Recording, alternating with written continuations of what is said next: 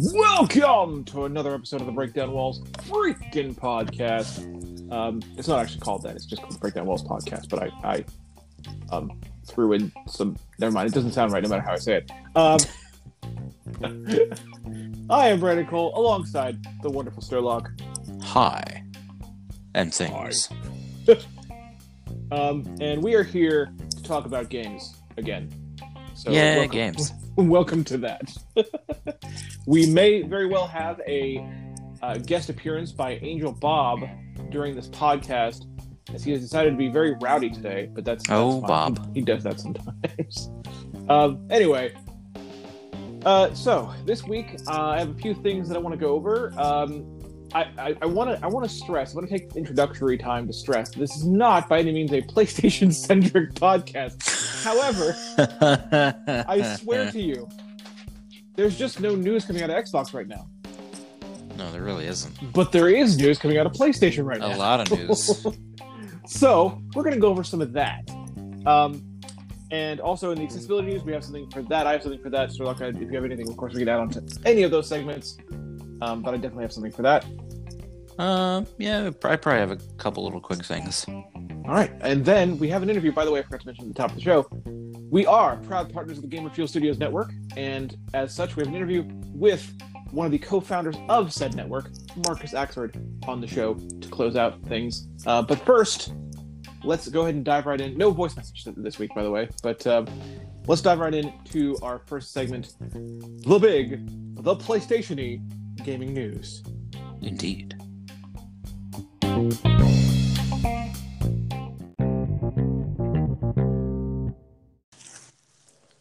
Okay, then. Welcome, everyone, to Gaming News, the segment where we talk about PlayStation. I just, you know, th- th- I've been, Lots I, I of don't know, PlayStation. I don't know exactly what I'm going to name this episode yet, but it's definitely going to be something like that. Like, like uh, episode 14 or 15. I swear we're not a PlayStation podcast. Breakdown PlayStation. Br- br- break down very specific PlayStation walls. No. Um, all right. So gaming news is all PlayStation this week, at least for me. Um, but here we go. And there's Bob. Here we go. Hi, Bob. So top story. Top story, undeniably the top story. Bob is the top story. That's that was the top story right there. I hope you enjoyed it. Um, so top story is uh, PlayStation has gone ahead and revealed a really surprising amount of information about the PS5 uh, in a recent uh, couple of articles. There was one, there was a blog post on PlayStation Blog, and there was a Wired article um, about this. And there's a lot of details in this. There's a lot of details. Um, for instance, the controller is probably what got detailed the most. That in uh, the controller sounds awesome. Actually, it, does. It, it does, and I and I like the innovations here. I, I- would like to, to actually you know see them at play. I, I you know I'm, I'm a little curious. I feel like you can't saying it's gonna be yeah, I, I but- don't know. But, but like for example, one of the new aspects of the controller are resistance triggers, where developers can actually increase the resistance on the triggers to try to simulate difficult tasks. Like the example that they gave on uh, on the uh, article was drawing a bow.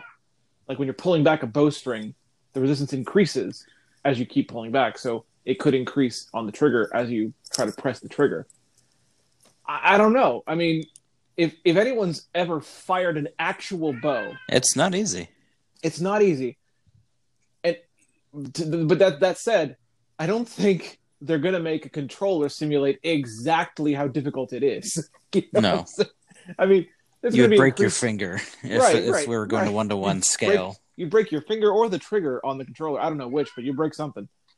Um, but it's yeah, it's not easy to do. So I'm, I'm curious to what level they actually take this. Like, if it's just kind of light resistance, just just to say, hey, there's resistance in this thing that you're doing, or you know, I don't know. Yeah. maybe maybe it's maybe it's more than I expect, but it's probably not going to be that much. My my immediate concern when it came to that is, oh man, I hope they add a way to disable that for the games that that use it because that's a that's a problem for people with with Motor certain motor impairments. impairments. Yeah, I, I imagine it's probably disableable. I mean, look, even even today, vibration is disableable on on controllers. So I imagine yeah.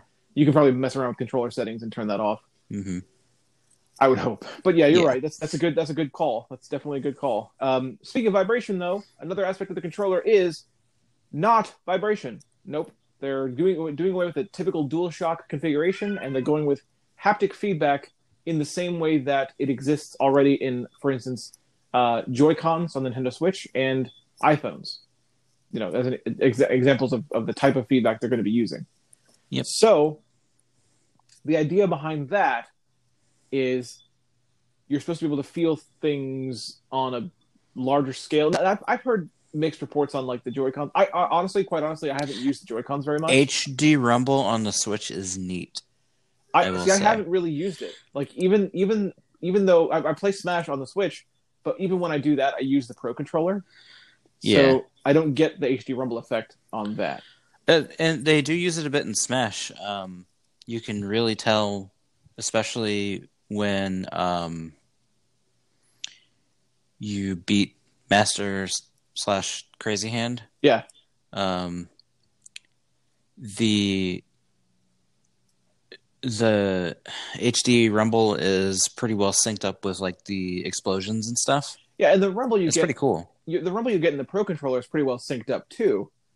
But I just didn't think it was anything special either. So I'm guessing it's probably better in the Joy Cons than it is. It's um it's also really well um I, I don't know how well, how widely used HD Rumble is, but I know it's used to really neat effect. I haven't seen it myself because I don't own the game, but I know it's uh used in a couple of 1-2-Switch games.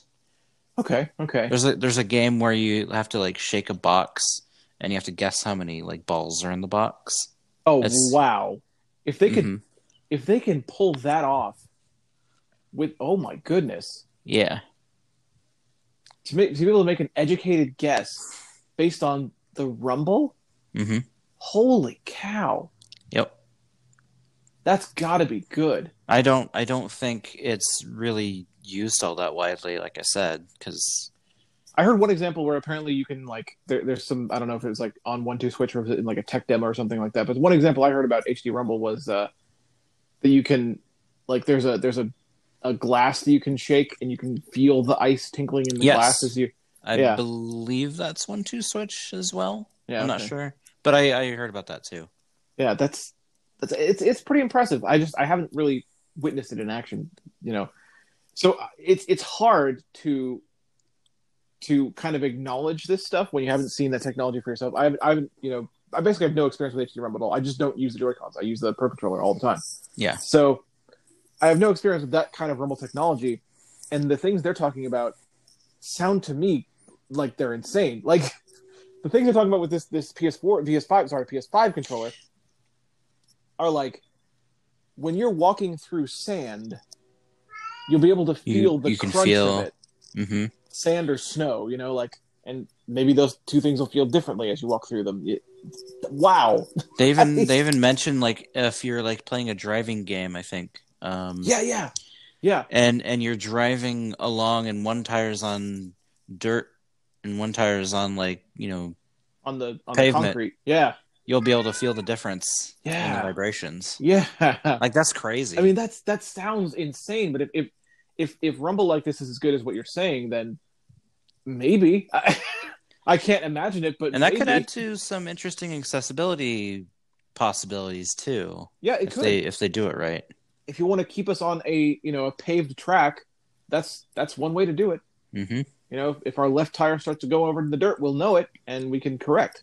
hmm So yeah, definitely accessibility possibilities in that. I mean, we we've had you know experience with accessibility through force feedback before. Look look at Madden, you know, but Yeah, but this is this sounds like it might another be on a whole nother level. Yeah, Yeah, it could be. It could very well be.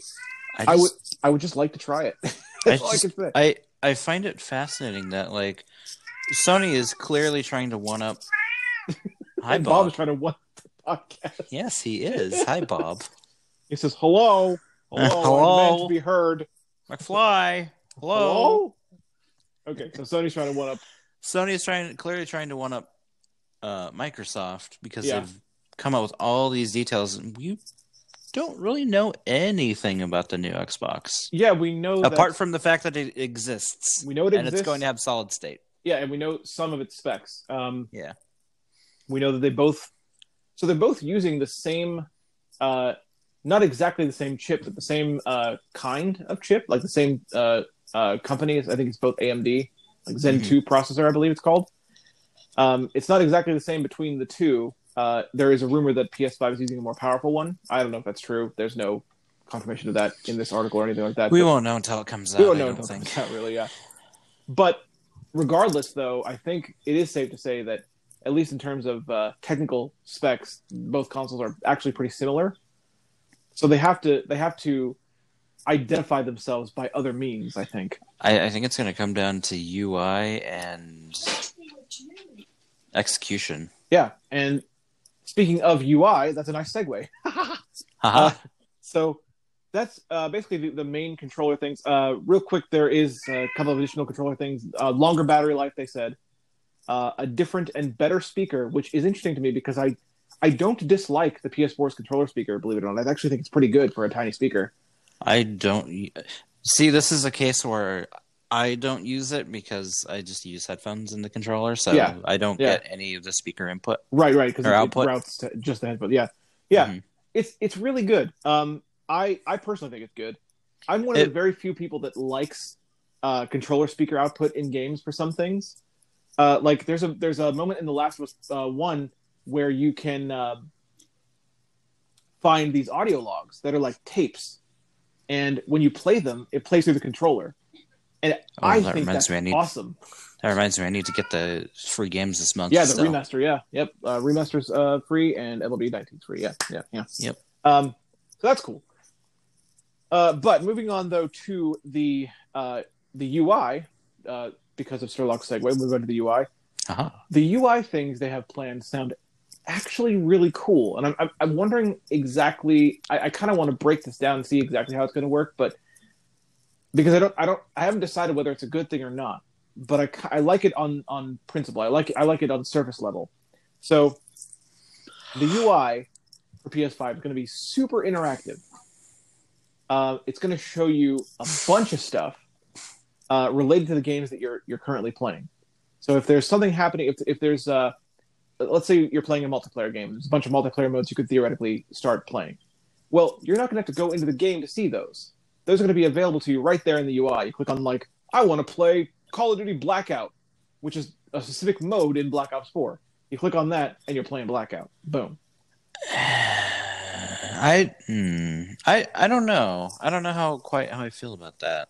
On the one hand, that sounds cool, but on the other hand, it, it sounds like it could get cumbersome to navigate in a well, way. I don't know. Maybe it won't though. I mean, if we're if we're talking about a, a UI that's going to be accessible, like if, if narration is fully there, then it could be really great. God, I hope so. I hope so too. hope it I hope is. so.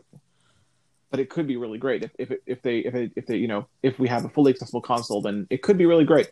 And I think the the part that I'm questioning, the part that I want to know more about, is the single player part. So what they said about single player games. So multiplayer games, you'll have the, all the game mode options. You can jump right in. That's awesome.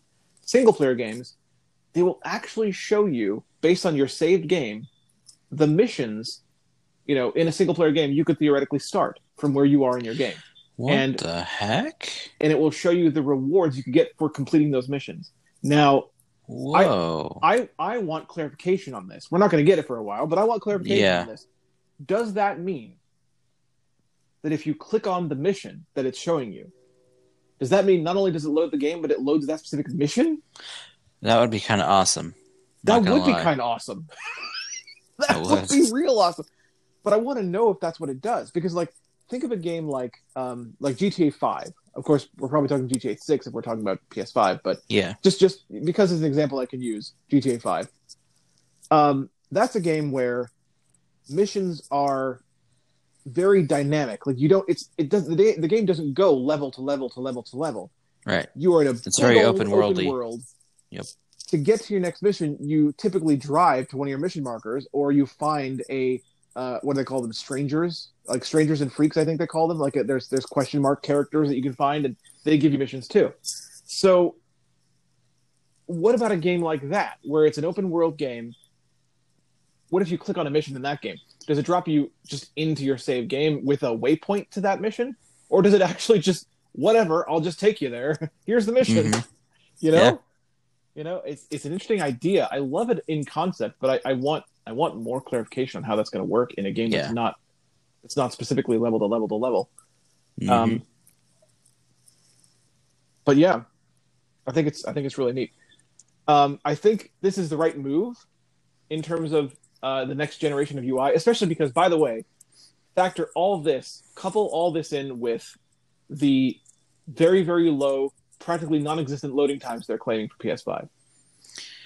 I I want to see those in action before I. I, make a judgment because I mean I I kind of believe them, but at the same time it's just like that that can't be as low as they're saying it is because Well, I mean, I, I don't know. to to to their credit, they have demonstrated it once. They used that Spider-Man port, and they literally showed. Did they? the Oh, they did they show it? Okay, I didn't. they they literally showed. Okay, so so see the. in in Spider-Man, uh, the PS4 Spider-Man from Insomniac, uh, fast travel takes, according to their timer, about 16 seconds to load the next area. There's no loading Yep. times while you're playing, but it's about 16 seconds to load the next area.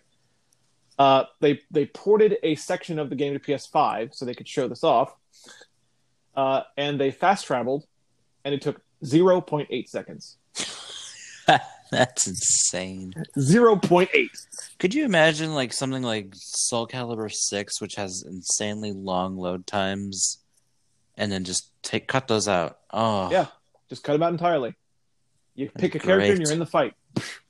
Oh yes. And like I said, please. games games will be designed around this on the PS5. You know, like you're not going to get loading screens. There's not going to be any need for them. So it's going to do probably some kind of animated transition right into the thing that it loaded. You'll never know it even loaded.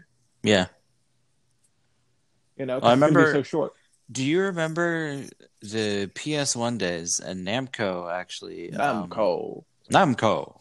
Um, they actually trademarked this for a while. Um, but with Tekken in particular, and I don't remember if Soul and if Soul Blade did it. I don't think they did. Um, but in the loading screens, you could actually play. Uh, I believe it was Galaga. what? Yeah, it would I actually load that. Galaga into into the RAM of the PlayStation, and you could play a little bit of Galaga while you waited for the game to load. I didn't know that. I don't Yeah. think I ever knew that. Wow, that's that's that's awesome. With uh, with Tekken One, I believe it was, and I You think know, a couple other I- games did that. I don't think I ever played Tekken One. I think I started with Tekken Two. Okay, I mean that's a good that's a good starting point. Tekken Two is great, Yeah, yeah, Tekken Two. but yeah, yeah, yeah, um, although Tekken Three is my jam. That's just me. yeah. Tekken Tekken Three is good. Tekken Five is my personal favorite. I mean, just play uh, that uh, volleyball Tekken game with uh, Kuma, and you're you're all set. I never Bounce it off your head, and you're fine. I, I I just very slight tangent, but I remember playing Tekken 3 in the arcade, uh, and it was one of the first times I'd really ever played Tekken, and uh, it's like I was Kuma, and my my brother was there, and he was like describing all the stuff I was doing with with Kuma, and I you know I was just doing button mashing. I Right, right, right. heck I was Because it's your first time. Yeah. It's like, oh, you, but it was, I was still doing cool stuff. Like, oh, you, maul, you totally mauled that guy. You know, Yeah, like, this yeah. looks so cool. And like, oh, you just, that throw was awesome. And it's like, wow, this is cool. actually, I, like, I actually liked Kuma as a character. Like his, his moves I did too. Yeah. That that that uh, move where he just lift like raises his claw and just whack like Yep. down with the. Oh, that's good. I think, I think lot, that was, I think that was the move that, uh, my brother was describing. Yeah, yeah, Yeah. yeah. Anyway, load damage. times. yeah, load times. So, so what? I guess what what I'm trying to point out though is is uh, that you have to couple these things together. Okay, so like if if they had this feature on PS4, if they had this to PS4 right now, where if you you know you have a whole list of things that are available in the game you're playing, you click on them and it goes to that thing, it would not go over where, very well at all No. because of load times. Yep. What I'm what I'm thinking here, what I'm getting at is if you couple these things together, the very, very, very low load Oh, times. because of the lack of load times. That's why they're able to do those. That's why. Well, that- it's not. It's not even. It's not necessarily why they're able to do it. They might be able to do it right now, even if, like if they wanted to. They probably could add. You know, developers would have to support it, but they probably could Yeah. do it like a, a server side thing. If they want to do it right now, they probably could. They already Mhm. have. They already have certain games show you. Like the status of someone, like if, if someone is playing uh, Apex Legends, you can see how many people are left in the match, you know, stuff like that. yeah, Um, so it's it's possible probably from a server side. But what I'm saying is, this justifies it. The lack of load times Yeah. justifies it for the player. To to know that I could click on a mission in my single player game and be in that game on that mission in two seconds. hmm Okay, Or here's another cool possibility. Would it let you go back to previous sections of a game if you wanted to replay something to like show to show somebody like, oh, look at this cool part of the game, you know? yeah, some And games you can just pull it up real quick. I really That'd think be it's, neat too. it could be, and I think I think it could be a thing that some developers could choose to do. Like hmm I think I think it's probably up to them. They probably choose what is sent Yeah. to the UI. Yeah. So it really depends. You, you probably will see that in some games and not others. Like whatever developer thinks about that, like oh, you know, maybe we should put some previous stuff in there too in case I want to show that up. You know, It's probably it, yeah. It's probably just gonna like come down to from a UI developer standpoint, just like setting down markers in different places in the code or something. yeah, I don't yeah. know. I don't know. It's it's it's, It's cool, really though. interesting. But it's not even it's not even just that it shows you the uh, the mission. It's not it's not it's not just the mission title or anything. It's also the rewards that you can get for completing that mission. So it's it's, it's even incentivizing you to do really it this cool. way. Yeah. So yeah, it's it's it's very interesting. It's this I'm looking forward to seeing how that works. The PS5, because I don't know. I'll, I'll be real. Like, I was not very excited for the for this. Uh, for Gen, what are we in eight? No, I think this the is eight. PS PS4 think so, and yeah. Xbox and Xbox One. I didn't really have a whole lot, a whole lot of hype going into it. I was just like, oh, okay, I like new consoles, whatever. That's because of the. I feel like a lot of that is because of the way PS3 ended, the the the, the previous gen ended. It Mhm. ended basically right where this gen started. You know what I mean? Yeah, Like you have, uh, let's see, at the end of the PS3's life cycle, Beyond Two Souls and The Last of Us One came out. Yep. And both of those games basically represented the top of PS3's ability. hmm and then PS4 comes out, and it's just like the launch of PS4. Not is is not terrible, but it's it's also not uh, either one of those games. there weren't really killer apps for Right, right, right. either, There were no killer apps. thing Like there's Killzone Shadowfall. for a while. Yeah. Killzone Well, nobody- Shadowfall does not stack up No, to The Last of Us. Like no, not at PS3 all. games, PS3 games at that point were were beating PS4 games, and of course we've leveled out since then. But we've we, it's just been moving forward. Is that's what I'm saying. Mhm. the end of, of the previous generation just kind of fell into the to this one. Yeah, But yeah, I don't think that's happening this time around. I feel a way more hype for the PS5 than the PS4. I feel like it's a bigger jump yeah, it's, in it's a monstrous techni- jump. in technical specs and just the way technology is moving forward. And And I know we've talked about audio a lot, but to think, you know, if, the, if we're gonna, yeah, if, oh man, we, we keep mentioning it, but how can you not mention it? Like it's it's gonna blow minds. Yeah. If if they pull off what they want to pull off with audio, and it sounds like this go, is going to happen. I mean, It- they it- they sorry. It, oh no, you're good. Um, but it, it feels to me like I mentioned this before, but like how how big the jumps were back in the '90s between console Yeah. generations. Yeah, PS1 That's what this- PS2. That's what this feels like to me. This Kind of, this yeah. feels like another one of those leaps forward.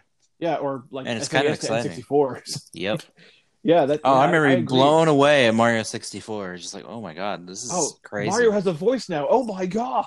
yeah, unbelievable! I didn't think it was ever possible. I remember my we rented an N64 back before we owned one. Um, back when Mario like just came out. I think it'd been out like a week or two, and um, you know, my mom owned, owned a video store, and it was you know well known, or well, she didn't own it, but she managed it. Um, so we got a bunch of free rentals and stuff, and and that was known in in the town where we lived at the time. So you know, my brother had a few friends over, because you know Mario. Oh, we can see look at Mario sixty four and play it a little bit. Yeah. and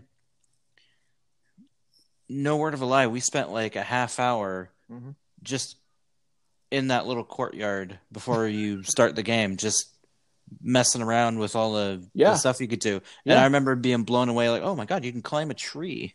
Yeah, That's cool. because you can jump from the tree. You know, every it's- single thing in that game was new. Like Yeah. everything was new.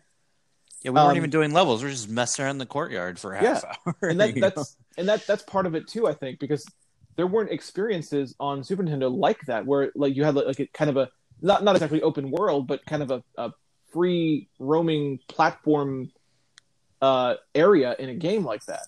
Mhm. Even Mario World, you're just basically picking from little tiny areas on a map. But this It was your- basically it was basically Mario three, but just sixteen bit.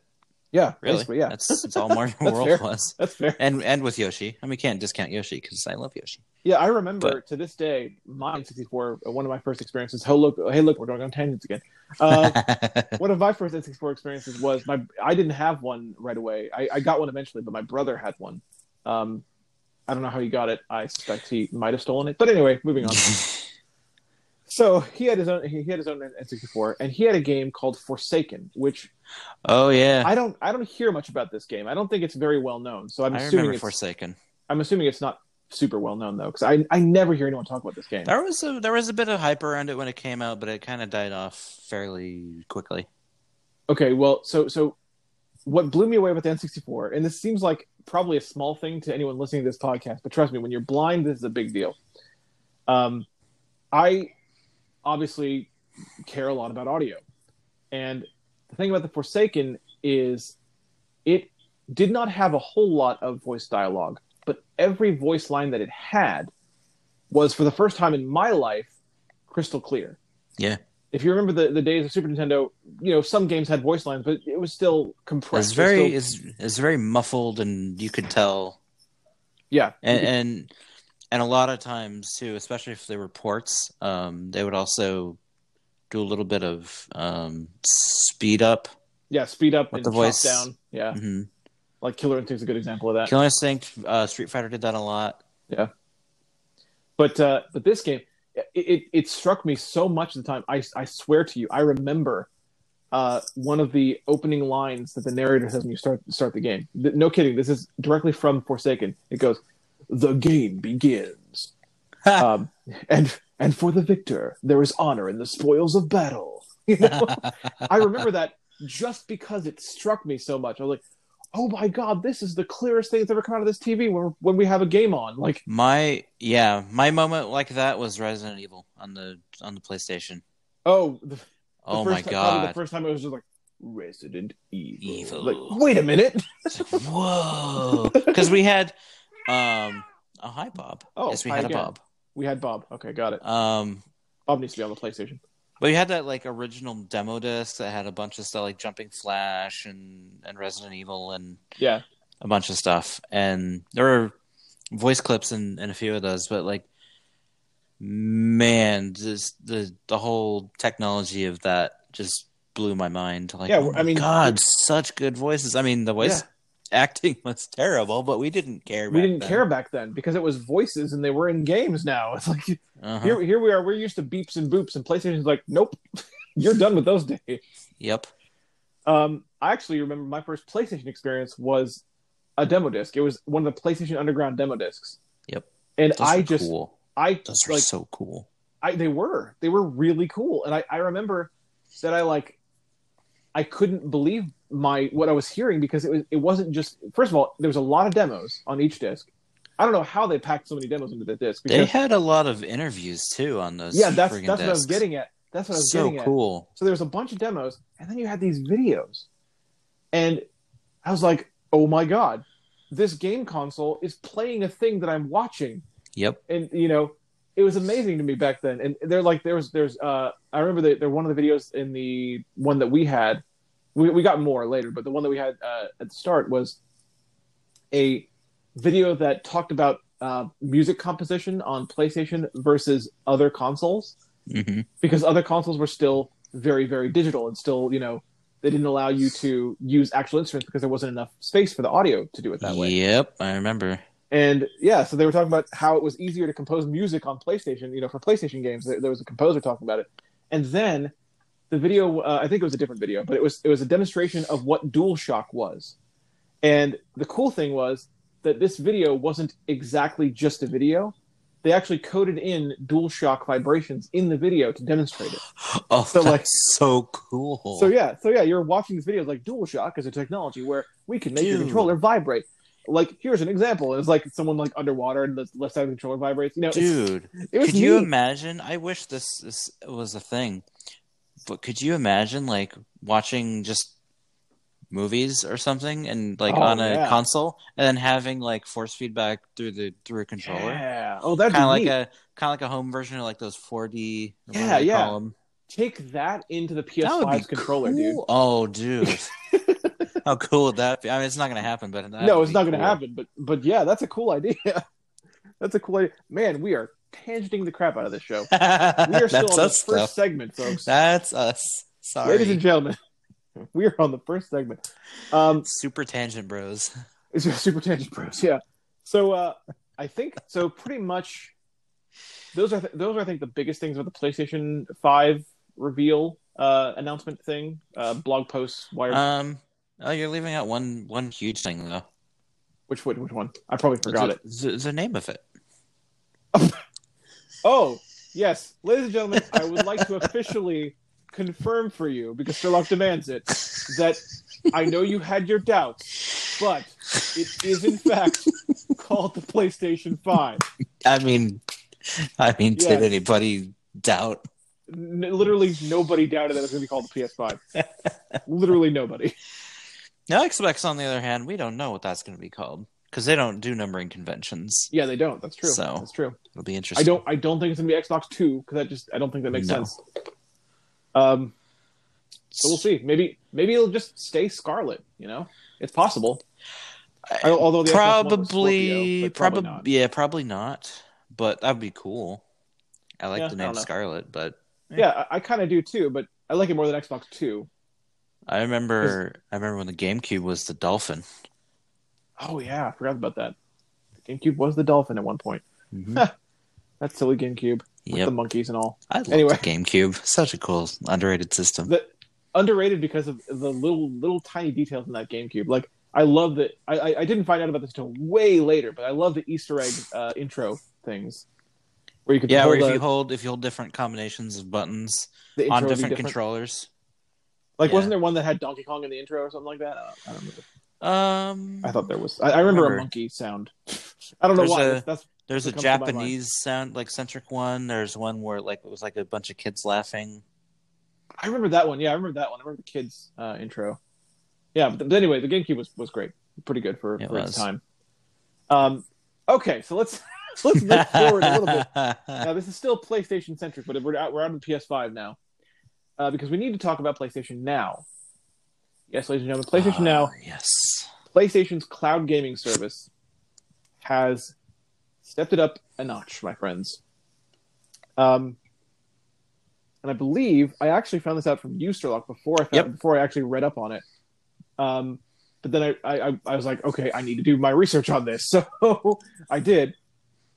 And uh, to start off with, um, PlayStation Five or PlayStation, oh my god, I can't stop. PlayStation Now has decreased their prices for every type of subscription by half.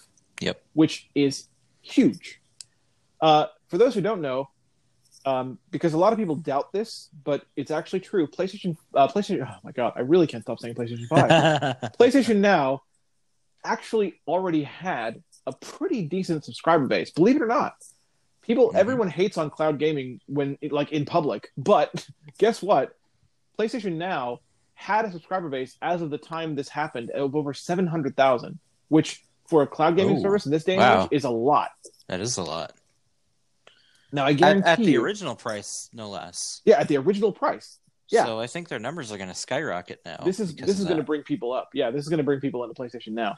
I um, honestly unsubscribed just because I couldn't justify paying twenty dollars a month. I was like, yeah, I'm on top of everything else. I can't justify it. Like, Yeah, but but now you have a, an option Now- to pay now it's like- that. now it's like, you know what? Uh, I might resubscribe. Yeah, I mean because because because look, you have what is it now? Over eight? No, sorry, eight hundred. They passed eight hundred. I think last Wow. month they passed 800. 800 streamable games. 800. Yep. And if that's if that's well, but they're streaming. I don't like cloud gaming. Okay, fine.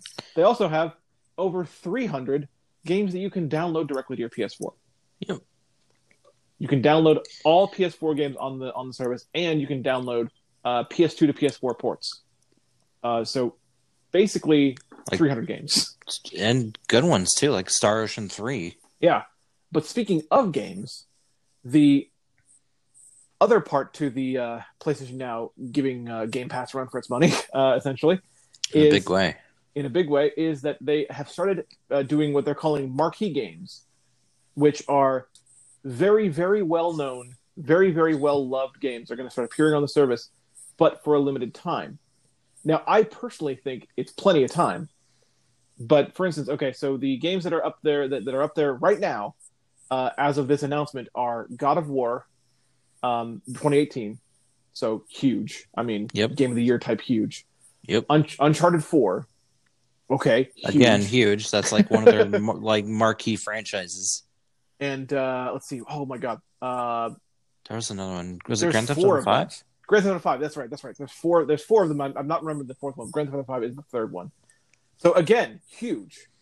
Like they're taking huge games and putting them up there. Now the caveat is, those games plus another one that, that we're not remembering is is only going to be up there for three months. But if you're if you're going to play them, you're going to play them in that three months. Yeah. I don't think that's going to be an issue, You're going to be Um, able to beat them and experience them. especially because all of them You know, because especially because all of them are PS4 games, which means if you're a PlayStation Now subscriber, you can stream them, yes, but you don't have to. For PS4 games, you can download all four of them and play them directly on your PS4 Indeed. without any additional charge except for your Yep. subscription. That is Aha. monstrous. The the whole Yeah. thing, the price cut, the games themselves, monstrous in terms of PlayStation Now's uh, you know power. I I mean, guess, it makes sense because they knew they had to step it up to compete with uh with Ultimate. with, With Xbox uh, Ultimate? Xbox. Yeah. So, Yeah. And they Yeah. do. And and the cool thing is, And I honestly like PlayStation Now's selection better than uh, Game Passes. yeah, well, there's more of it. And there's a lot The more. about- there's like ten times more. The thing about. Game Pass, the difference, the big difference between Game Pass and PlayStation Now is with Game Pass, literally everything is in rotation. Yeah, I don't like that. I'm Things things go honest. up, things I, go down all the freaking time. I I don't like that. I just I Yeah. want. I don't know. But well, now you'll have you'll have some games PlayStation Now will be in rotation. The marquee games will be in rotation. So you Yeah. have you'll have big name games every three months or so, uh, changing uh, those. But uh, but most other things are not in rotation. But they, they they keep adding games that aren't in rotation every month along with these. So Mm-hmm. yeah, it's only going to get better, I think. The thing, so it's it's really all about what you want because it's if you're an Xbox person, uh, primary if you like Xbox uh, first party and, and second party games, then Game Pass is for you because Yeah. you you get just with Game Pass now, just without any additional charge. You just get them. Mhm. They're on Game Pass, and that's that's a pretty big deal too. That's I think that's their big draw. Yeah. You know, Hey, you can what- play this this huge game day one. yeah, day one, same time it launched for everyone else who bought it. No, you can just play it. That's fine. um, Yep. So, uh, like for instance, say what you will about Gears Five. We we've definitely had our discussions about Gears 5 Mhm. However, however, if you're on Game Pass, good lord, you can just go get it. That's Yep. that's a big deal. It's Gears Yep. Five. I- That's it's- how, it's- that's how I played it. I didn't. I was like, yeah. I wasn't gonna pay sixty bucks for it because I Yeah. knew that I wasn't gonna get my money's worth on that. Yeah. But I had fun mess around with it for a morning. Yeah, right. I've messed around with it a few times now. I, I, I don't, I, I don't hate it. You know, I do have fun when I when I mess around with it, but I, I would still like to be better. But anyway, um, but yeah, you know, that's still a big deal. It's a big entry in, in a franchise that's that's you know an Xbox exclusive franchise, and it's it's a big deal to have it just available for Game Pass subscribers for free. Well, for no additional charge anyway, beyond their subscription. Um, it has been speculated though, because this this kind of this hasn't been touched on a lot, but it, it started, I think, with this announcement from PlayStation Now. It's been speculated that um, it's possible that if studios are aware you know that people are going to start paying less for games that, that that people are are going to these subscription services and their games are just available to these people that maybe they work on a little bit less fervently because they are not you know get you know they're not getting what they believe they are owed for their their work and their time Yeah. it's it's it's just speculation right now, but the concern is if we move toward this whole era of cloud gaming and subscription service subscription based gaming that Mhm. that's going to happen that developers are not going to work on Well, here's here's the other kind of disturbing thought with that. What if this is only going if if that mind if they do go into that mindset, that could only you know hasten the whole path we're heading down with these microtransactions. yeah that's true You know, everything could be microtransactions oh, I've heard it that way with certain games. Saying. Ghost recon breakpoint anyone Mhm, oh mhm. Yep, yep. i went there um yeah, exactly. But that said, I think right now this is a good thing. I think for the moment we're in a pretty good place with PlayStation Now. I personally have always liked PlayStation Now. I used to do. I, I should bring these back. You should some point. do. You should do totally do another one. I, should love do another those- one, yeah. I, I love those streams. I used to do It's so fun. mess around with PlayStation Now streams. I should do that again. Um, That's how you discovered Ninja Gaiden. that is it is how I discovered Ninja Gaiden, and I played the whole game on that. I I Yep. streamed that whole game, and it worked just fine. And and it brought us one of the funniest stream moments ever. What are you oh, talking about? I don't need a guide. yes, that was so good. That was literally the best moment ever. I was so happy Oh. I was there for that person. oh my god, that was so good. Yeah, yeah, that was that was a discovery of PlayStation Now, and yeah, that whole game was streamed over the cloud, and I think it was. did not have a problem with it. I think it was. I was going through the list of games, and I was like, "Oh, Ninja Yeah, Gaiden three, you have to, right. you have to play this." That's right, you suggested it. Yeah, that's right. And I had I did the search, and I had to figure out how to do the search with remote play, but we figured it out. So Yep. it's all good. Um, yeah, um, I think I think I like PlayStation Now. Me personally, I'm I'm actually a supporter of cloud gaming, kind of in a general sort of in a general sort of way. Uh, I don't think the latency is as bad as people make it out to be. It's really not. It's really I- not. It's it's fine. I've played fighting games with it. It's just fine. Yeah, I mean, okay, so I get that maybe I wouldn't want to play a fighting game online over Right. the cloud No, definitely not. because you'll be at a disadvantage. They'll have they'll have one to one frame data. You'll have you know slightly behind that, yeah, so you will you will be at a disadvantage if you did that. But if you're if for you're playing casual fighting stuff, game, it's yeah, for, fine. if you're playing ca- uh, fighting game, If you're going through a story, yeah, go through the story if you're that doing, way. if Sure, you're doing BlazBlue or something, sure. that's cool. Yeah, Now, I, I think it's worth pointing out because this this this particular segment is for everyone. Um, PlayStation Now, just in case you guys didn't know, is available on PC, which, in my opinion, is also a huge deal because that means you can now play if you want to. that's a huge library too. yeah, it's a huge library, but what I'm saying is you can now play on those PC, marquee games. Oh, God of War 2018. You can play Uncharted 4. You well, of course you can play Grand, Grand Theft Auto 5 is already on PC, but you, you get the Yeah. idea.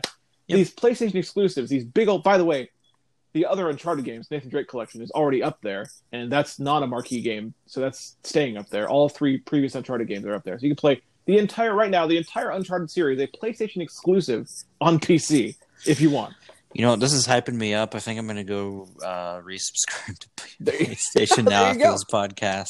Look, I've always said it, and I'll say it again. There are many games we can't play out there. I acknowledge this. But this is one of the best ways we can do what we always do anyway and mess around with stuff. Yep. It's one of the best ways to do that. Yeah, you had you had fun messing around I for did. a half hour with uh with Fairy Fencer. I did. F, Yeah, I I think did. it was. Oh, what was that RPG we found? That, It- that's that that's like- what oh, it that- was. That, it was was That- that was Fairy. Fencer Okay.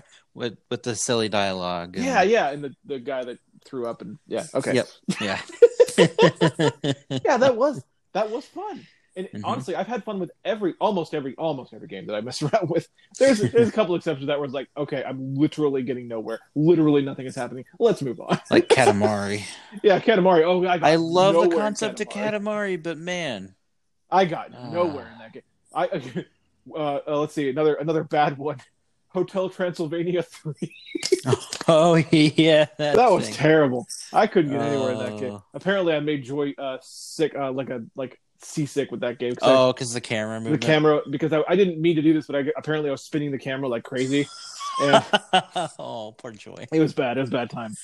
Um, but yeah, it's it's good. Like th- these are things that we do already uh, with the games that we we have uh, Yep. available to us, and this is just a tremendous way to do that. So I I I highly promote subscribing to PlayStation Now as a blind person. I think it's just a fun way to to mess around some games. Maybe who knows? Maybe you find someone something that's playable. Look Yep. how much luck I had with Fairy Fencer, though. I mean, it wasn't. You you progressed a bit. I progressed a bit because there's sounds for stuff in that game that there doesn't even need to be sounds for. There's Mhm. sounds for doors in that game. What the Yeah. heck?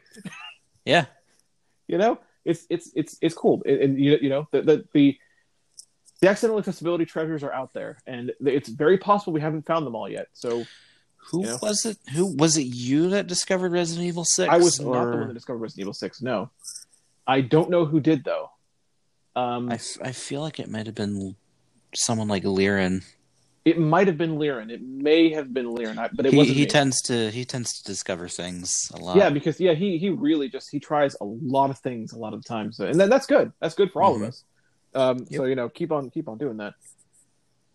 But yeah, okay. So PlayStation Now is awesome now. Uh, go check it out if you're interested, and if you are on PC, you can do it there. By the way, the reason I specified that, it, that I, I'm mentioning uh, the PC thing because this is, is for everyone. The reason I specified that is because the PC PlayStation Now app is not accessible to us at Nope.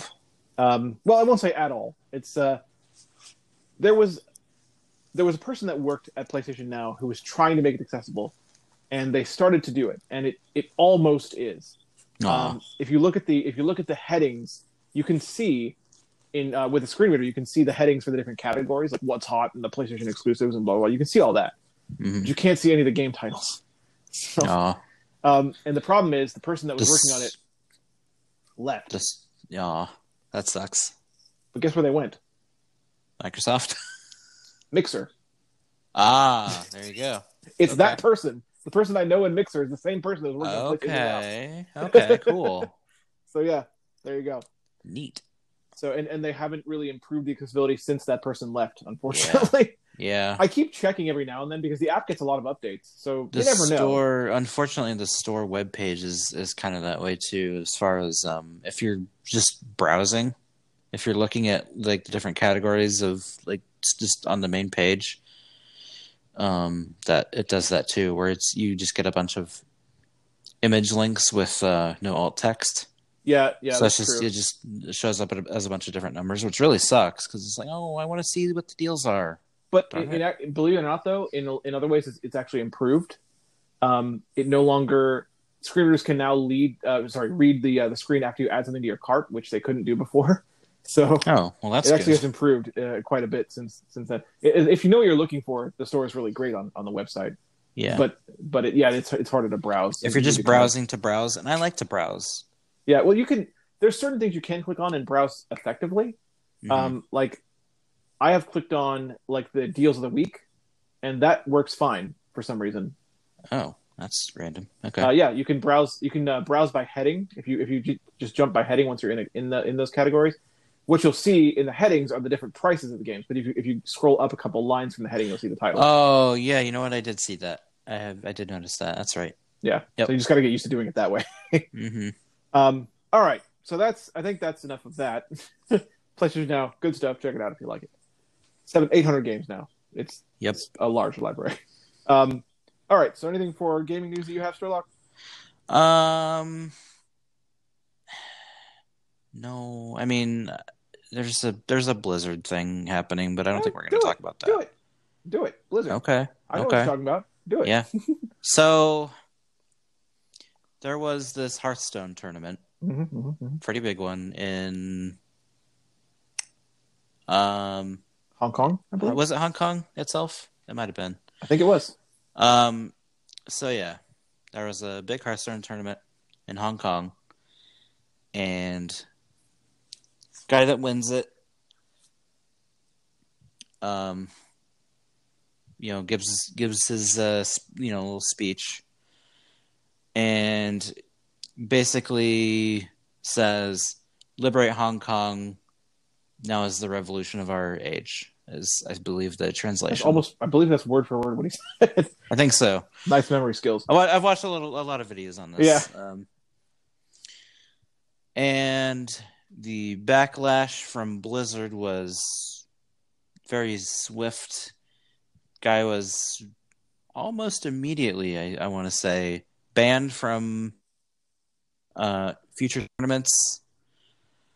Um, as were the broadcasters. The Which- broadcasters? Yes, you didn't know I didn't that know the about that. broadcasters were banned. Why? They're not the ones who said anything. I I know. They actually like hid, like they visibly like ducked, like they're like, oh crap, you know, like Hmm. um and the internet has responded in kind as a whole, pretty much collectively, by saying uh, parent- parental advisory explicit lyrics by saying fuck off blizzard Yeah. Um, so it's it's the opinions on this are widespread, and it, it, the thing is, it's a complicated issue. It, it really is. Political issues like this are super complicated. Yeah Blizzard. we're, we're not going to get super political on this no, no, no, podcast, no. But but what I will say though is that Blizzard. I, I, I sort of get it. I, I understand their motivation, but I don't think they should have acted the way that they acted. I do too because China makes them a shitload of money. Well, yeah, but yeah, yeah. So basically, they're protecting their interests. They're protecting their investment. Yeah, That is their stance on the whole situation. Yeah. That said, it still doesn't Um, excuse what happened. Though. it That still was- doesn't excuse what happened because uh, if you if you look at his if you look at the ban that he got, he got banned. Actually, I found this for out. a I- year. yeah, one thing I found out is he got banned for a year. So he's not banned forever, but he is banned for a year. That Yeah. said, and his um, prize money taken too, which his is prize money was taken too. So people that have done worse things than what he did have been banned for less time um, Yep. in tournaments. A couple examples that I saw was someone someone that used racial uh, racial speech was banned from esports. Uh, I can't remember what what esport it was, but it, I don't think it was Hearthstone. It was something else. But it was, it was an esports ban, and they were banned for seven games. I think I remember that. Yeah, Games. This is a year. I That's think more was. than seven games. I want to say maybe it was Fortnite, but I don't remember what specific esport it was. But yeah, I I I remember that. So yeah, I think Blizzard might be overreacting a little bit. I mean, I get protecting your investment, but at the same time, I, I feel like maybe you don't Well, you don't do it like this. also Tencent owns what five percent of the company, Yeah, yeah, so yeah. It, it's but it's it's still like it's still just mind boggling. Like, and, and the it's thing is, crazy. the The backlash is just I haven't seen anything yeah, quite Blizzard- like it in a while. It- it's funny because one of the reasons uh, Blizzard stated for the ban uh, was that some some uh, it violated some policy where if Blizzard felt that you had said anything that would damage their image, that they could they could do that, and Blizzard's image is damaged more by what they did to respond to this than it than it was by this alone. There's there's there's a thing I don't remember if if I mentioned it before on this podcast, but there's a little thing out there called the Streisand effect. I don't think you mentioned that on the podcast, but I'm interested. So what? Basically, in a nutshell, what the Streisand effect was, is back in I want to say like 2003. Um, there was this photographer that was taking pictures of, you know, basically just like land, pretty much. Yeah. And Barbra Streisand got all kinds of butt hurt. Well, her I it was probably more her lawyers than anything, um, because she thought that like her home was in like one of the shots or something like that Oh wow! and and so basically demanded that this guy take all his stuff down. Oh, hi sirens. um, basically demanded this guy take all his stuff down that was like you know pertinent to the case, and because of that, basically everybody knew about it before this happened. Like five people saw it. Right, I'm not right, even. right. I'm not even kidding. I see Uh, like literally, literally five people saw it. Yeah. Now, because of this, people tracked it down, and now everybody knows about it. Yep. yep. so I see what you're saying. if you try to hide stuff, people are getting like the internet. A lot of people like to say the internet is forever. yeah, it is.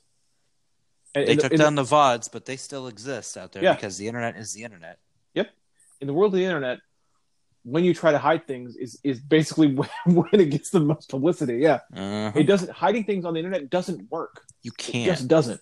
It's impossible. So yeah, Blizzard looking pretty bad right now. Um, Mhm. uh, oh, by the way, and I also wanted to, to to add to this. Mad respect to this guy, the, the the player himself, the one that got banned and got his money taken away.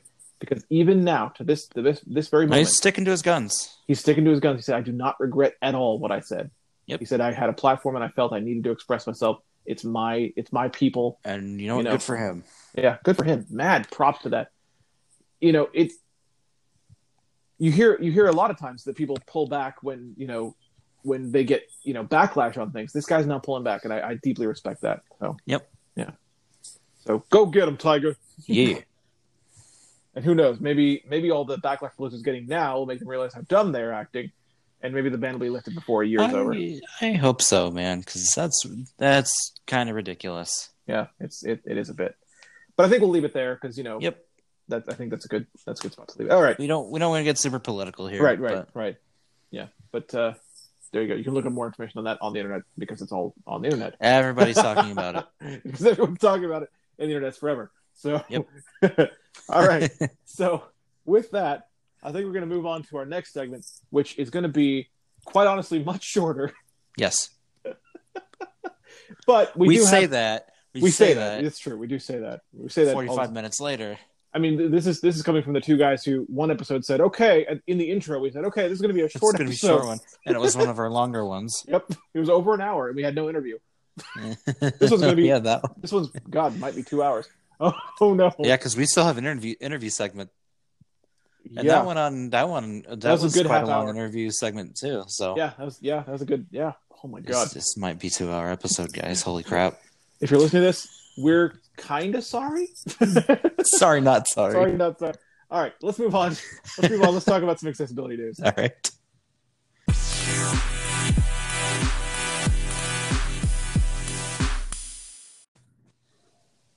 Alrighty then, it's time for accessibility news, and I have literally one thing that I want to talk about in this segment. So, if you have if you have more, obviously you're welcome to, to, to do that as well. But I have one thing, All right.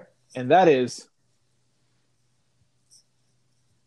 the Inquisitor 4, the demon is out, and I was right.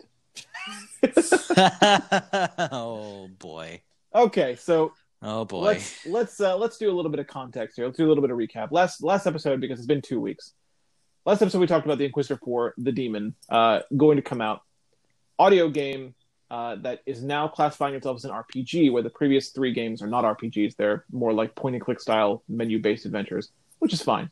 Um, this one classifies itself as an RPG. Um, and it came out uh, this past week um, between episodes. And um, I haven't played it yet, but when it came out, the email that was sent out to the people that were subscribed to their mailing list came with a little bit of a description of the game. And I can tell you right now, based on the description, that I was right. yeah. Because because if you recall from the previous episode, uh, they claimed that what they have created was the biggest audio RPG out there. Well, Mhm. I can tell you this right now. My Manamon playthrough right now currently is over 29 hours long. Already. The already, and I'm not even I'm I actually am over halfway through it now, but just over halfway through it. Um the the, the email that came with uh, Inquisitor 4 promises us a more than 12 hours experience. Which if, if you think when, when you I use mean, that's not It's not, bad. that's not bad. That's not bad. Don't get me wrong. But when you use phrases like more than 12 hours, you don't mean 50 hours. You mean something close to 12 hours. You mean like 13. Yeah. You know, more than 12 hours, 13, 14 maybe. Yep. Um, and that's not bad. That's not bad. But, you know, it, it's I, I just feel I, I feel like it's worth bringing up again that I really believe this game was created and this hype was built without any research Yeah. into other audio RPGs out there. You got Manamon, you got a Hero's Call, you got BK3 if you want to go that route. You got Shadowrun. Yeah. Tons I've, of you know, games. I've never played Shadowrun before. I've never Oh, played it. you should. You totally should. It's a great game. You should play it on stream. You should play it on stream. I was thinking about playing uh um what is it called? Paladin of the Sky? Or what the other uh Yeah, I mm, I have my own I'm a, I have Don't my like that own one as uh, much? beefs, I never played that beefs one with either. that game. I've never played that one either, so I was thinking about giving it a shot, but It's it's fun. I don't like the spell system in that game. Oh, okay, okay. I mean, you, QTE you spell system. yeah, I don't like it at all. Yeah. I I just don't. Well, I don't But- know. I might I mean, you can give it a shot. yeah, it's- it'd be, it'd it's- be it's another, not it'd a more bad- content. It's not a bad game, right, right. Okay. There's a lot there's a lot coming up after Manamon. So Yep. Um but yeah, so so not much research there in terms of, of audio RPG length or other other audio RPGs that exist. I feel like that is also proven with the navigation system, which, like I said, feels very linear from I think the they demo. just I think they just don't understand the audio game market. Like they have never played anything outside of their own creations. It feels like. I, I, I really wonder about that because it, it really does seem like everything that they're doing, they seem to believe in their innovation. When And I mean, Other- good for them. Marketing is, is right, a good thing. right, but- marketing is good. Marketing is good, and they have done some things well. Like I said, their sound design is impeccable. yeah. I love their sound design. I always have. But uh, you know, I yeah, there's there's there's definitely a, a lack of knowledge there. Um, yeah. That said, though, I think I will probably enjoy the game. I, I've said I said it last time, uh, last episode too. I think overall, I'll probably still enjoy the game. The game the games aren't bad. yeah, the games the games aren't bad. I, I really enjoyed the first couple Inquisitor games. Believe it or not, I actually didn't re- I didn't remember this until lately, but I finally remembered that I actually never personally finished the Inquisitor three. It occurred to me that I that I never finished it. I was like, wait a minute, Well, there you go. wait a minute, because oh by the way, it occurred to me when I played the demo of four. I was like, okay, it's going to pick up right where three. left. oh wait, I- I never Oh. finished three. Oh, I have no context for this. Yeah, I had no context. I was like, wait, why are we here? Oh, because I never finished the third game. So actually, that'll be interesting because I'll be doing that live too. I actually did already pick up the game, um, so I am ready for Inquisitor Four. Um, Yep. So that's that's going to be a thing. Um, but also, I, I wanted to, I wanted to say this too. I actually I actually made myself remember this because I wanted to add it to this uh, this segment.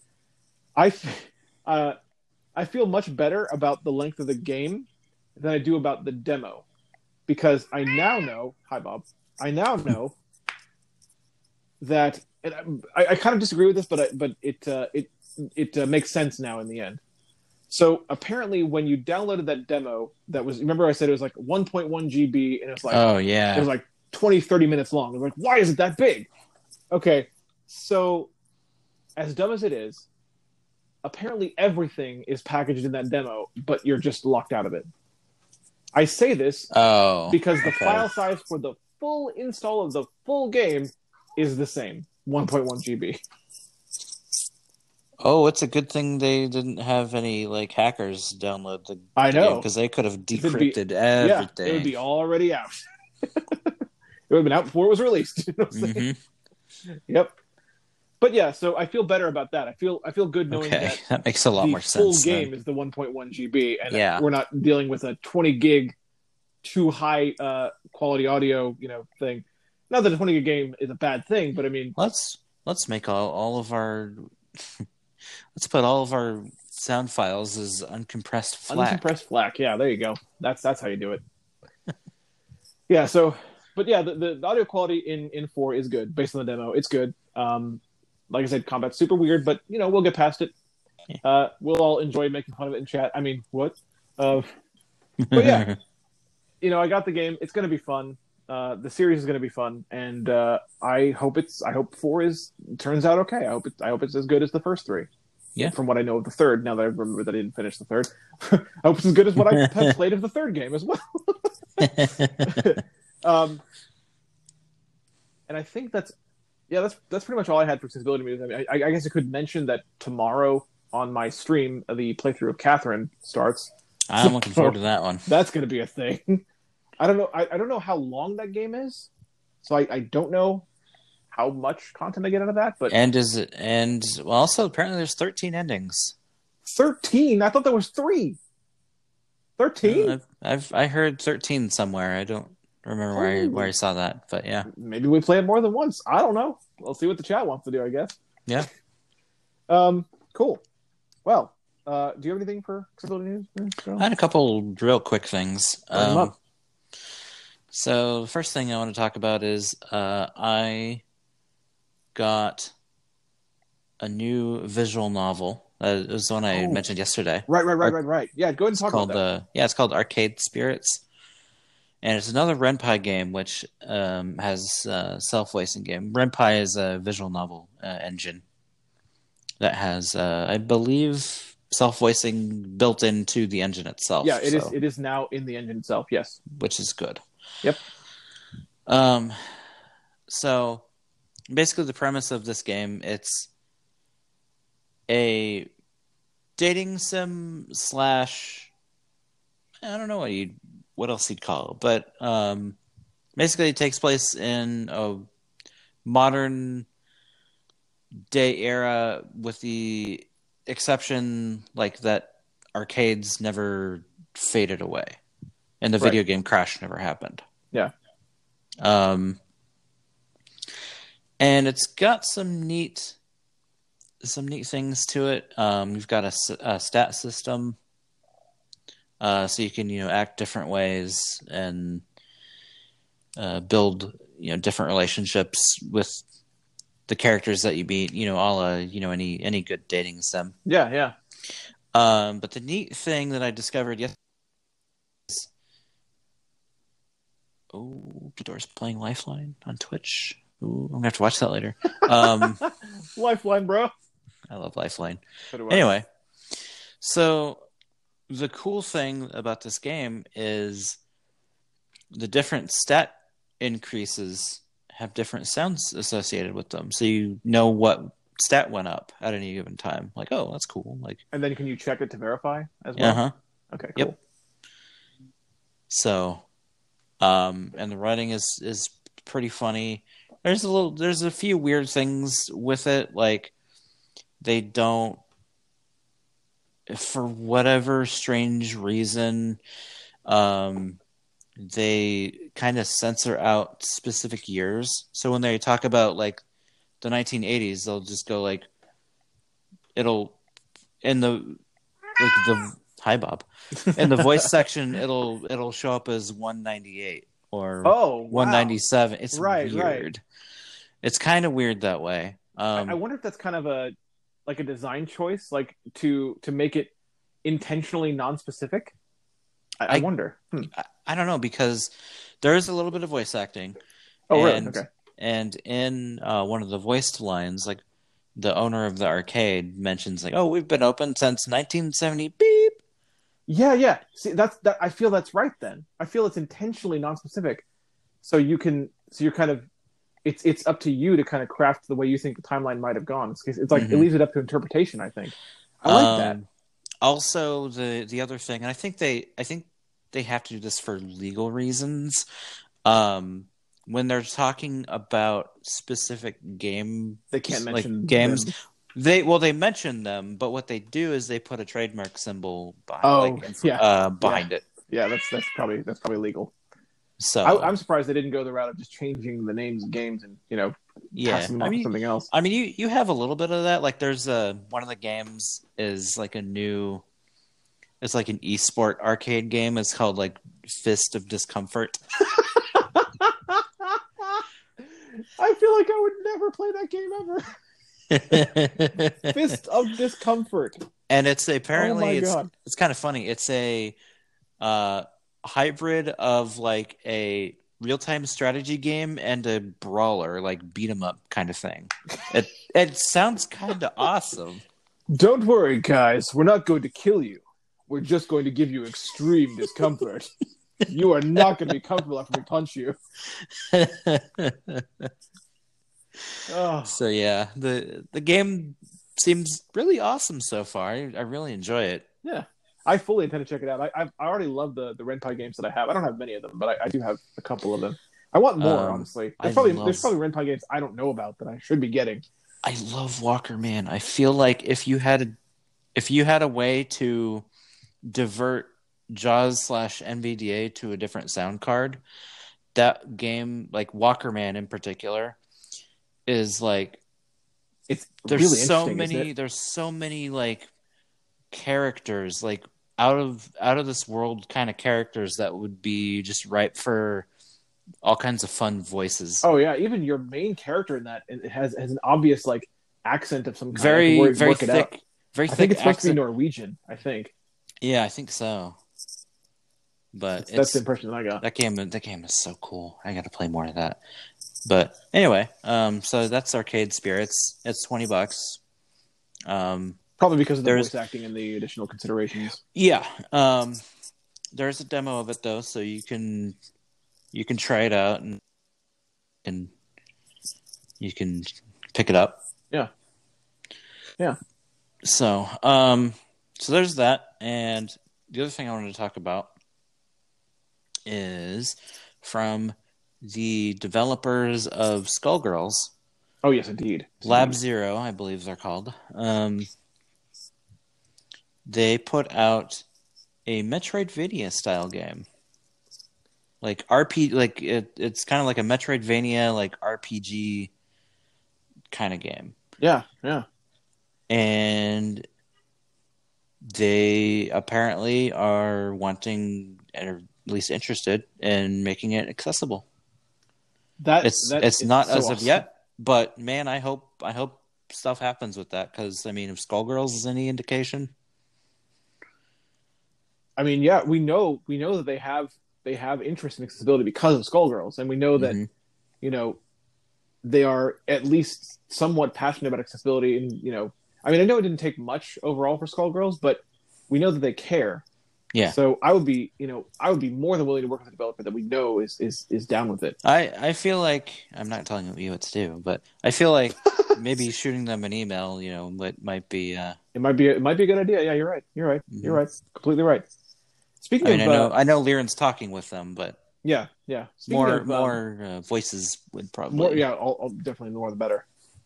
Uh, speaking though of, of games and accessibility that's that's kind of growing i need to do a check. I haven't done a check in a while on uh, eagle island. Because i know Oh yeah, i know the plan was to make eagle island island fully blind accessible and they'd started doing that. They already had narration. They already had a bunch of stuff last time i checked. I know that's the plan. I don't i haven't checked in a while to see if they've actually finished that work hmm um, because I'd like to play that game. You know, Yeah, on- it looks once I can. Yeah, it's it sounds really neat.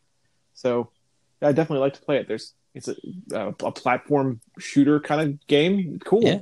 Sounds we fun. don't we don't really have those. yeah, we don't. So yeah, that's, that's I, I need to do Um, a check on that. Maybe I'll talk about that next week if I find anything out about it. So I picked up um I, I picked it up and uh just to support them and it's like, Oh, hey, yeah. you know, like I wanna I wanna support like, you know, a developer that's done cool stuff in the past and hopefully cool stuff in the future with this game. So Yeah, yeah, yeah. That's that's totally fair. That's totally Indiv- fair. Oh, oh! I never, I never said what the name of the game was. It's Oh, called, right. It's called Indivisible. Indivisible with liberty and justice. For, sorry. Um, well, the reason it's called Indivisible, I, I never really said like what The premise of the Yeah. game is. So basically,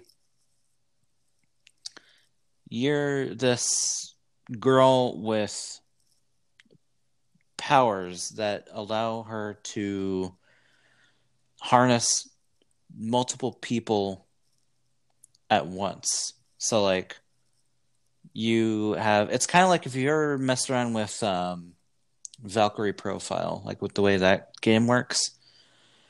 Basically, really. so basically in Valkyrie profile, the way the battle system works is with your party members, each of your face buttons is a different character. Oh, okay. All right. and it uses uh, that style. Each Okay. each of your face buttons is, is a different character, and they all have like different ranges and stuff. So like one character might be a melee attacker, one might be a ranged attacker. And you have a bunch of characters that you can collect and you can swap them out from from the menu to for, you know, different combat situations you might be in. So Yeah. That I could even. I'm, I'm already. it looks seeing- cool. Like first it of all, that sounds awesome. cool. That sounds cool in a general way, but I'm already I'm already seeing like pathways to accessibility on this. Like I'm already imagining how this can be accessible. hmm You know, you have you have a uh, a targeting sound for each each button when that when that uh, person has something in range. Yeah. Yeah. Well, and plus too, there's um, each person has you know meter too with that button, so you have to swap. You know, so you can't just spam one one Right, you have button to use them all, constantly. yeah. You have to use all all of your characters. Yeah. Okay. So, okay. that's where the um, challenge comes in. Mm-hmm. I like it. And it looks like the the reviews and stuff I'm seeing are pretty much universally like praising the game. Like this Good. is cool. Like so. I love yeah it. i hope i hope it's it can be made accessible because man if that is that's a that's a game type that we have never really experienced Yeah, it really isn't. Uh, yeah, I'm, I'm definitely I definitely want to contact these guys now because I'm already already coming up with things. so yeah, yeah, I definitely want to do that. Um, yeah, cool, cool. Let's let's yeah, I'm, I'm definitely hopeful for this this game. Uh, and uh, if if they do it, best believe it's gonna be streamed. Best believe. oh totally oh yeah and it's got voice acting not Oh. um 100% voice acting but it's it's there so cool, cool, good. I like it. yep so All right, anything uh, else? i think i think those were that, that's Those what that's all uh, that's all that i had so All right. Well, then in that case, uh, we will now travel in time, uh, back in time. Uh, we're going to cut to our interview with Marcus Axford. And then we're going to come back at you. Once again, this is pre recorded interview, by the way. So we're going to cut to that. And we're going to come back at you with a little outro. And then we'll close the show out. All right. Here we go.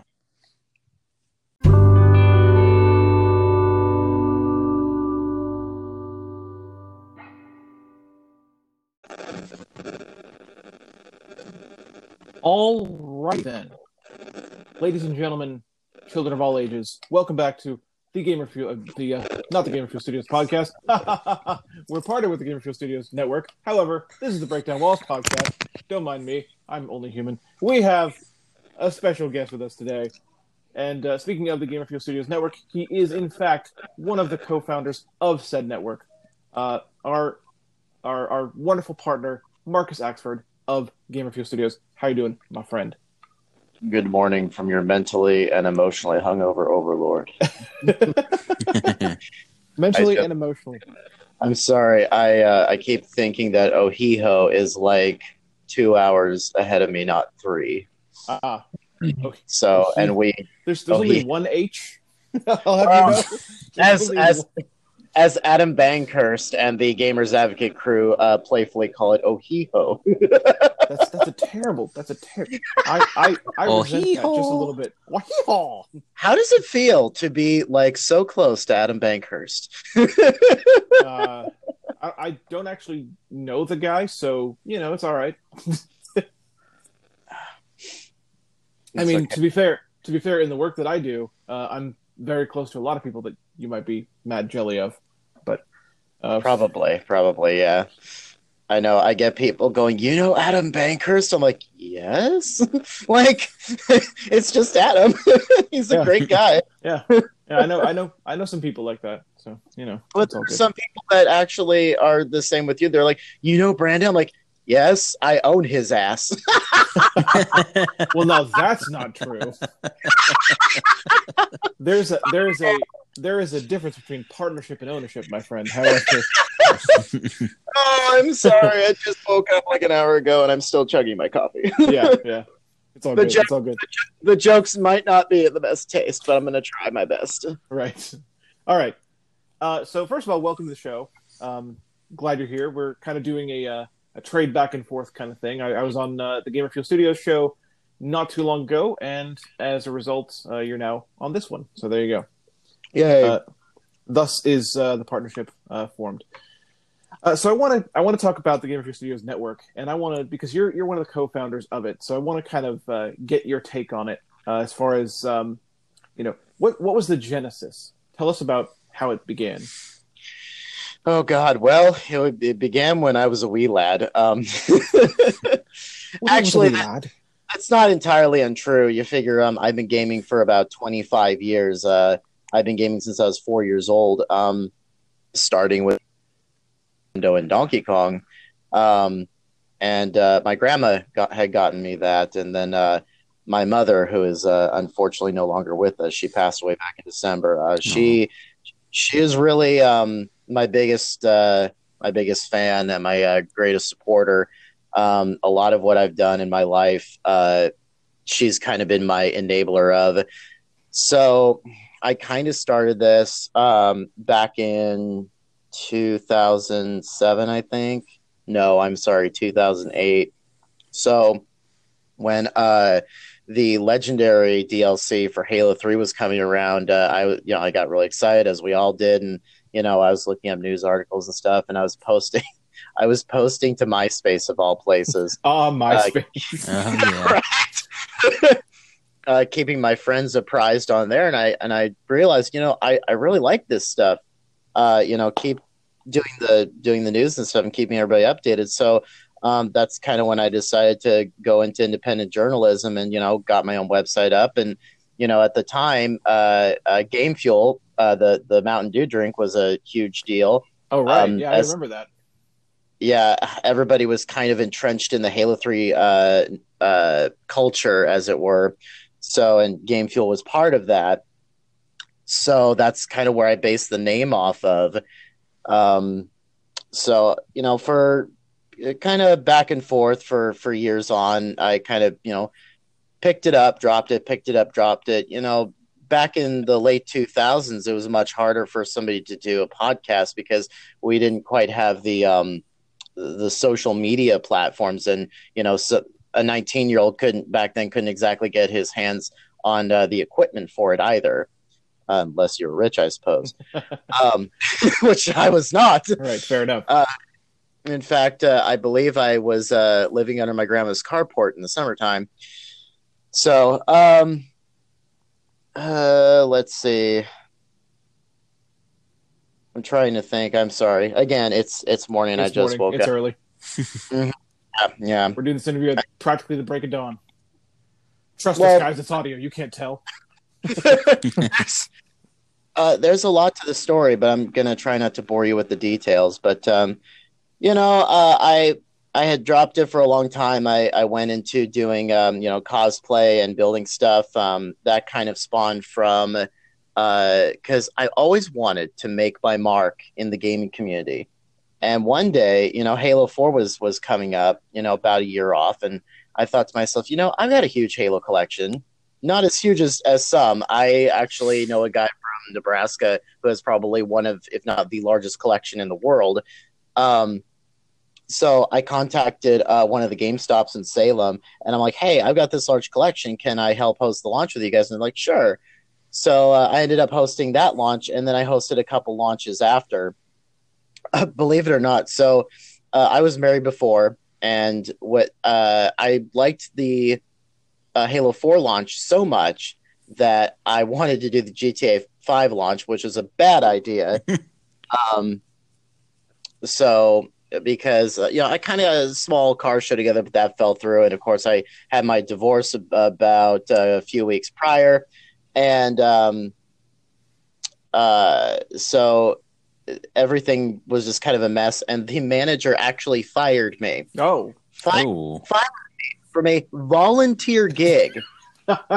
good good point. Uh, yeah i'm like how does that happen? But whatever. So anyway you know i did a couple more launches different places. Um, i went to corvallis. I went back to the same gamestop for five which was my final launch and uh, it was really cool. We did a whole weekend uh, deal and uh, my bro damon was uh, was with me and um, so i did i kept on with the the cosplay and stuff for a while but I, I kind of miss journalism. And, you know, la- all last year, um, I kind of thought, you know, I, I want to go back to it, but this time I'm going to do it right. I'm going to get a team together. And, uh, you know, we went through some rotations with people. Um, you know, what the thing that, uh, the thing happened with my mom in December. and then uh, uh, January uh, this year we started, and I started with um, somebody's getting an early start. yeah, yeah, like it. they're doing you to work outside. That's fun. That's actually my primary uh, source of living. Oh, there you go. oh, there you go. Well, nothing wrong with that. Cool. Yeah. Um let's see, where was I? Oh yeah. Uh so we uh we started in late January and I started with my uh, old co-host Damien, who is very introverted and did not like being behind the mic, turns out. Uh we made it to about episode seven. Um and then oh god, well, something happened. Uh, but Joshua had come to me, and he's like, "Well, I'm not doing anything. Let's do a let's do a show." I'm like, mm, "Okay." so things shifted hands really quickly because I told Damien, "Oh, hey, we've got another person to host with us." He's like, "Oh, cool. I'm out." I'm oh, like, Bye. "Oh, oh." th- thanks, okay. Thanks, bro. He's like, "Nope. I'm glad you found somebody because that's not that's not my thing." I'm like, "All right, that that's fine." Right. Um, and eventually he had to just quit altogether because he had his own he had his own uh, stuff in life that he needed to tend to. So yeah. I've had Joshua ever since, and you know we've just been kind of going through. I'm not sure if you can call it a slow evolution because in nine months, I mean, here we are. Not only uh, do we have now two partnerships, um, but you know we've gotten high profile people on. Um, you know we've gotten you, we've gotten Kahlief Adams from Spawn on Me. Uh, we've got Adam Bankhurst and Matt Adler from IGN. Uh, I believe they're scheduled the weekend after um, after Modern Warfare comes out. Nice. Good timing for that too. Yeah, absolutely. Um, we we have this um, freelance writing program that we're doing where you know uh, new people can come in they can have us you know uh, go over their articles and post them to our website we're our website is very new so we're not quite doing that yet but that's kind of the goal is to kind of be a stepping uh, point for uh, or baby step or whatever for uh, new journalists and whatnot and because I have sources with IGN and stuff, I can, you know, like ask Adam or somebody like, "Hey, you mind going over and seeing if there's any uh, any articles that you guys can pull for your website? Kind of give these guys a hand." Because you know we're all about helping the little guy, Right. um, and uh, you know helping minority groups out there. You know we advocate for you know LGBT uh, people of color, you know uh, mentally, physically disabled. Um, it was a one. It was wonderful to have you on. You absolutely blew Joshua's mind. That was really funny. I know that the reaction for uh, every every time I answered a question, his his reaction was just like, "Whoa!" it was great. It was a great show. Yeah, and uh, now we're making a game. Uh, our recent partnership was with a local indie dev and his team, and we're kind of pooling all of our resources together. And um, I can't, I can't really quite talk about it yet. Uh, obviously, you know, we just started, but um, the kind of short synopsis is uh, we're shooting for uh, starting as a uh, you know mobile game for Android and iOS, hopefully shifting over to you know PC and and maybe even Switch. And I doubt we'll reach you know PC and Xbox, but you know, hey, one can dream.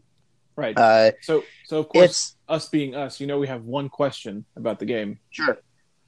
You want to ask it, Sir Luck? Will it be accessible? There you go. Good. Sir. Well, no, that, that is a great question because I made that. Um, I grabbed a sharp stick and made that point to Tony. Um, to uh, you know, we need that. In fact, uh, as part of the, I've got to get you guys in it. Uh, as part of the new Discord server, we actually do have a disability consultant uh, text channel. There you go. So um, we're going to be doing uh, voice work as well as the classic text overlay. Um, it's going to be a uh, kind of a dungeon crawler based on mythology Cool. Could be fun. That sounds cool. With card battling aspects. Ooh. So oh, Could be okay. I'm very, I'm very intrigued. I know everybody I've talked to Oh, is like, oh my Uh, Will- yeah. Wow. will there count will there in. be thousands of cards all purchasable by microtransaction? oh, of course, yeah, and loot and loot boxes and all that good stuff. yeah, of course. No, It's really we're not obviously doing loot boxes. No, no. We're doing we'll do minor cosmetics uh, and that sort of thing. It's you know, gonna be a Ghost. Recon Breakpoint with uh, the time savers with card tab. battling. We're gonna get John. oh my god! Say. Time savers tab. You can buy experience points for real money, guys. Oh, no, wait, that's not a thing that's happening. That's no, no, not at all. oh man, yeah, We'll probably. We're really excited. Hmm. Um, It is I a cool actually deal. used to work.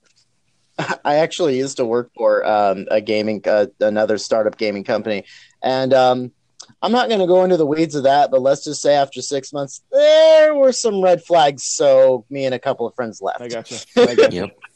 So, um, including but not limited to the fact that the CEO claimed that he did contract work for 343 Industries. Little did he know I actually had contacts at 343 database and went, uh, no. Okay, okay. He's never done any direct work, side work, nothing. In fact, one of the guys knew who he was. He's like, oh, he's just a fan. He's just a fan. Oh, Oh no. Oh, burn. oh, damn. Yeah. Yep. Yep. Took that guy down a notch. You, sir, are a liar. Yeah, so uh, no, it was really funny too because we had our meet. That's kind of why I'm tired. We had our meeting. Uh, I was in the office until 11 p.m. last night, trying to get not just the show out, but uh, talking with uh, one of our other uh, team members about the project. And um, as we're going through the PowerPoint presentation, one of the things is Tony's listing up all these things of what the game is not. He's like, it's not to get rich quick. It's not to get fame. It's not this. And all. The, and I'm just. He just keeps going down. I'm like, oh, I can't be part of the project. I want all of those things.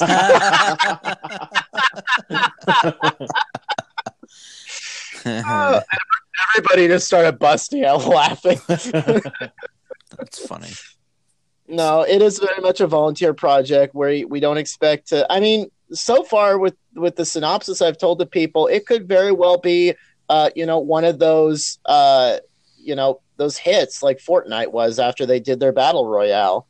I mean, I'm not saying it's good. hope. Fortnite, yeah, yeah. but I'm not saying it's going to be Fortnite. that, you know. No, no, no, no. Always keep your expectations low. right. You know. Right. Then you're not surprised. Yeah. Well, actually, when you when you are surprised, it's usually a positive thing. So there you go. Yep. Yeah. Yeah, I, I think that's about it. I mean, I'm sure there's other details out there uh, that I'm, you know, once we're done with this interview, I'm going to go, oh, I should have said that. So the thing is, and that, that kind of actually segues pretty well. The thing that I think has really driven Gamer Fuel Studios is basically you. Like you, you're a very, you're, you're you're a very uh, ambitious and driven type of person. Um, it's funny because Kahlief Adams was like, because uh, for those who know who Kahlief is, you know, they know that he's been doing this for many years. That he's gotten, you know, you know, he even said, well, we probably got a couple million views between all of our, uh, between all the work we do. And Joshua's like, okay, with all due respect to you, he turns to me and goes, how did you get him here? I'm like, I just asked. And Kahlief was so cool. He's like, yeah, Marcus just has that pull. I'm like, whoa, that's really cool. yeah, it is. It, I mean, there- there's nothing wrong with like that's it's it's a good thing. You're doing a good thing here, and it shows in the the ambitions that you have. So I kind of wanted to I want to see if you will go into that a little bit because you've told me about some things that you'd like to do in the future. So what what do you think is coming up, or what would you like to happen for Gamer Fuel Studios Network?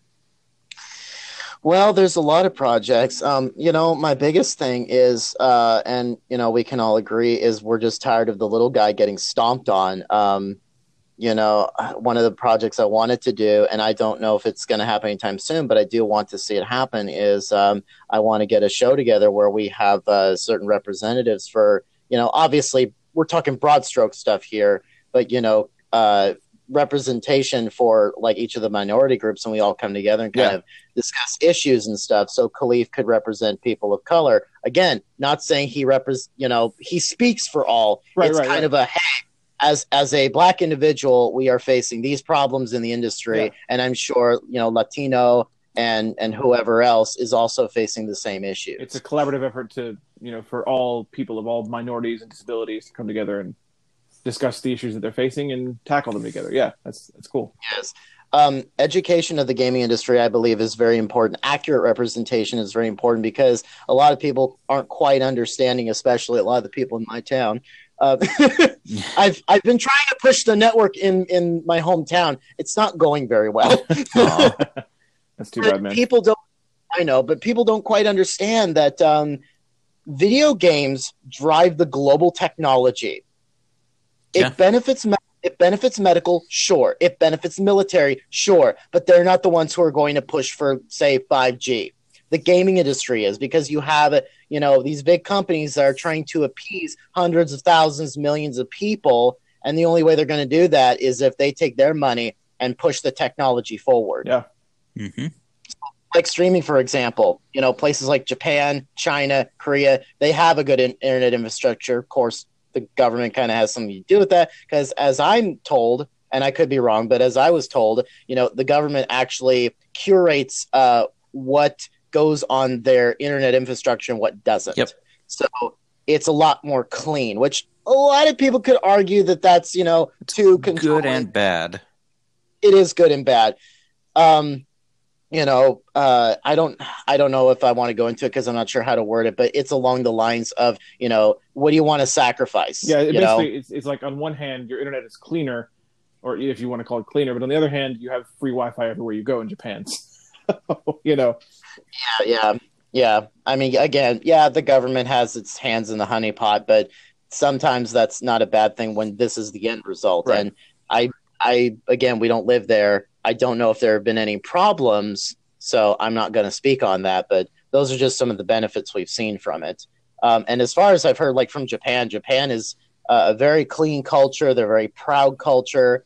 Uh, you know, you hear you hear rumors of uh, they uh, are very proud of how clean their. Uh, is it an island? I think Japan's an island, isn't it? I think so. Yes. Island, uh, island, uh, yeah, But yeah, people go there and they're like, yeah, it's they you they can tell you're an American oh yeah, because of how you act or that you're an outsider because you know they always they pick up trash they keep everything clean and not and all that stuff so but uh yeah i mean i i'm sure i've got a whole uh, bucket list of things i would like to do with this but uh, uh i'm trying to keep everything in line so we're not kind of you know uh, stepping on our own feet yeah. But I mean, I'm I'm thinking too, like you had you had ideas for you know eventually getting us you know out to conventions and stuff like that. You know, there's there's big things in your in your brain for this absolutely for yes we actually we actually have and uh, i'm hoping i can make it uh, if not i know joshua's going to make it uh, we have the portland uh, retro games expo coming up and uh, what that is is it's basically like it sounds it's a lot of the old you know atari nes uh, kind of stuff Oh man. um, Cool. he's going to be there as a as a guest uh, with his company, and we've been invited out as well. Again, I'm not sure if I can make it due to work constraints, but we'll see. Um, I would like to uh, to go out there Sunday. You know, do our recording of the show, go out by noon, and have a good time for for you know a few hours. Uh, but yeah, conventions are something that I definitely want to get into more of. We used to have one here at the Capitol. Uh, well, I'm not in the Capitol, but just 20 minutes away in Salem. Right. But unfortunately, that went under. I was actually staffing that one or Oh, part wow. of that community. So, but as uh, as I was told, uh, they just they couldn't handle the uh, mental and financial stress because Yeah. planning something like that is pretty uh, pretty intense Oh yeah, because you I know have you've got doubt. you've got vendors you've got to track you've got finances you got to track you have everybody's money in your hands and i can't imagine how stressful that is not to mention it's a lot of I, money I would not want to be Yeah. responsible for that kind of pressure. Yeah, that that Yeah, would be a lot. no. Like I talked to uh, you know I had a conversation with Ian Hamilton on the show, and I was talking to him about how all that works. And there's just a lot to that. There's so much to it. What was that? Yeah. I said you're welcome by the Oh, way. Well, it would have happened eventually. It would have happened eventually. no I, I I know i know but i I, thought I you appreciated know the nudge, but yeah, that would, it would happen let's eventually. expedite the process Yeah, buddy you, did- you did, you did, yeah. That was cool. That, It was, I- it was really cool. Yeah. But yeah, Well, you know, if you the old adage is, you know, if you're if you're not moving, you're standing still. right. That's true. And uh, yeah, I think It's not saying you're not making your own moves, of course, but I thought, you know, uh, I I thought I'd do that for you. yeah, it That went really well. Definitely appreciated. Yeah, it went it went super well. Uh, it was a great interview, even though there was a couple technical difficulties in that interview. It didn't. Even, I, I heard. it didn't even matter though. Like it was fine. Like you know, we, we picked it right back up each time, and you know, we talked a lot about some really cool things. We talked about how Game Accessibility Conference was, was developed and how that all that happens. And man, the, the the responsibilities you're talking about are the same responsibilities that Ian and Tara have. It's it's it's insane how they put mm-hmm. that together, and they're they're not only putting it together, but they're building it year after year. It's just bigger and bigger in more places. I mean, it's just insane. But yeah, Yeah, yeah. Marketing seems to have been my lifelong niche. I guess you know, I uh, growing up with the family uh, yard maintenance business. You know, you're you're dealing with a lot of these older uh, generations and these, oh, excuse me, these old folks. So you kind of get a mentality of their uh, uh, their generation and their customs from from that time, uh, and a lot of it is you know handshaking and all that stuff. So you know, I've um, I've acquired different uh, demeanors to be able to deal with different people. yeah, yeah. I get you. I worked I worked in customer service. I know what you mean. I, I couldn't do that, man. No way. Like, I did it for ten years. What- oh, for, for David, uh, uh, one of our uh, team members talks about, um, and this isn't again to get into politics, but he works for a call service and it's a political survey, and he has to specifically say, or he has to specifically talk about Trump, and it's like, oh God, I feel so sorry for you. He's like, yep, me too. Every day I want to blow my brains out. He's like, Breakdown I Walls want, podcast does not condone self harm. right. Right. Oh, no, no, no. no, never mind. never mind. Not- okay. All right. I'm I'm just gonna not make the joke that I was about to make. All right. Yeah, he's like, I want to do things that'll get me fired so quickly. I'm like, oh, I would have been fired a long time ago. Like, uh, I call my my thing is, is it's so enjoyable to do. Um, if if you want to start doing yourselves, I would I would be flattered. Um, I call people peasants, and it's really because people don't quite understand how badly I'm dissing them. Because now originally I I called them that just because it's a great uh, placeholder for a swear. Uh, because when you're fighting with somebody, you, you don't want to be like, oh, you know, f you, you know, you're stupid, you're dumb. No, you're not accomplishing anything. Right. But when you calmly call them a peasant, they don't know what to do. The informal definition of a peasant is somebody who is ignorant, rude, and unsophisticated. Mhm. Well, I, I don't I don't often find myself in a, in a in a in a fight type situation. I'm generally well liked, but uh, if if I am involved in a fight at some point, I'll consider it. I'll at least consider it. okay, okay. yeah, But you know, but, Well, you s- know, you- especially since Brandon doesn't swear, so I yeah I don't. You ever notice that? Mark? no, I noticed. Okay, I was No, gonna I say you know. only, you I've only met me only heard- recently, but I've only Yeah. heard Brandon swear like twice, and both of those were for voice rules. Yep, So that's right. I'll do it. I'll do it for voiceover, but I won't do it for just you know general conversation. I just don't. Yeah, um, odd conversation we've got into, but I pick and I pick and choose my swearing. Uh, you know, I'm a very funny person. I'd like to think I am. I try to be because you know I try to be very you know uplifting for people and you know inspirational. And uh, sometimes I don't know if I'm doing my job. You know, Right. Uh, we talked about imposter syndrome. Uh, what was it? I think it not this episode, but last last week. You know, we talked about imposter syndrome, and for those of out there who don't know what that is, it is the feeling of I don't know if I'm supposed to be here. Uh, it's be you know it's being in it's a lot more common than people think. absolutely I, it's it's for anything you know it's am I really qualified to be here? And I was you know I was talking with my team like I'm I mow lawns for a living. I've done it for 20 years. What qualifications do I have? And uh, unfortunately, uh, this country doesn't reward natural talent and recognize it. So you imposter syndrome is a very serious thing because unless you have like a degree or you went to school or something, you're not credited as much when somebody with natural talent to do something should be just Yeah. as credited. I agree. Yeah, 100% agree. That's a that's a real thing. Uh, I can kind of speak to that in, in in terms of you know when uh, you know fighting my way up through uh, the call center that I worked at, um, people kept trying to ignore the fact that I was successfully fighting my way up. Like uh, I, I tried to get uh, one of the higher positions in that call center uh, about nine times over the course of my career. I tried to let, you know elevate myself to the assistant call center manager there, and because they wanted me to stay in my little box, um, they kind of just ignored the fact that I was super ultra qualified for for the job. That I was already doing some of the work that job required because people trusted me to do it. you know, it's just that's that's the way it is, and it sucks. But Now, was that? What do you think that was from? Do you think that was from uh, your disability Oh, it or the fact was. That you didn't go? Okay. Oh no, it Um, was from disability. Now, uh, I apologize in advance, but that's fucked. I know Like that just It is. It, it Oh, makes me so mad. It, it, It that, makes my blood company, boil. Brandon can tell you stories about that company. that company is a terrible company. It Yeah. truly is. They they ride on their high horse because they did accommodate uh, blindness for you know to a, to a certain point, but at each and every turn, the blind were told, "Oh, you can do this and this, but you can't do this." You know.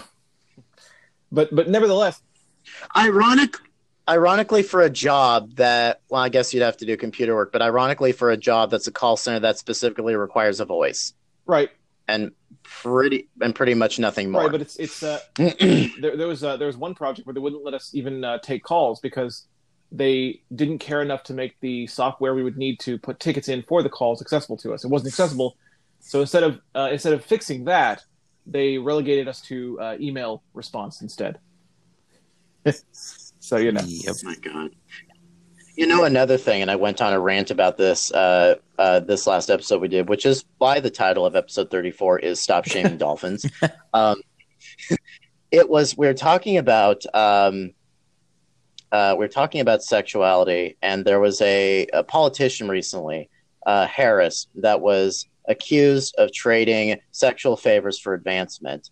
And I can't remember what the comments were. I'm sure there were quite a few that were uh, attacking her. And I said, okay, here's my take. Why are we attacking her and not the good old boy system that forces these women to choose integrity over advancement when they deserve both? Exactly. yep, yep.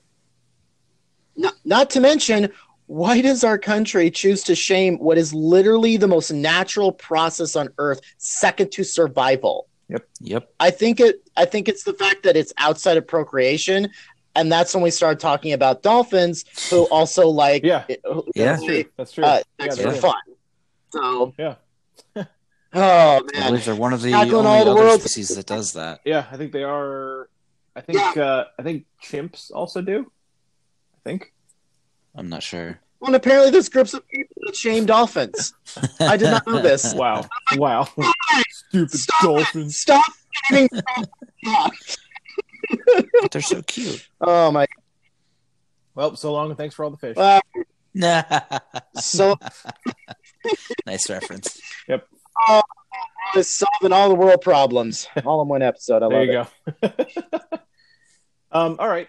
Colored people, we've covered this. We've colored sexuality. I think we've done a good job here yeah, today. It's, it's, it's a pretty wide gamut of Covered this. This may be the widest scope in conversation we've had on this on this podcast.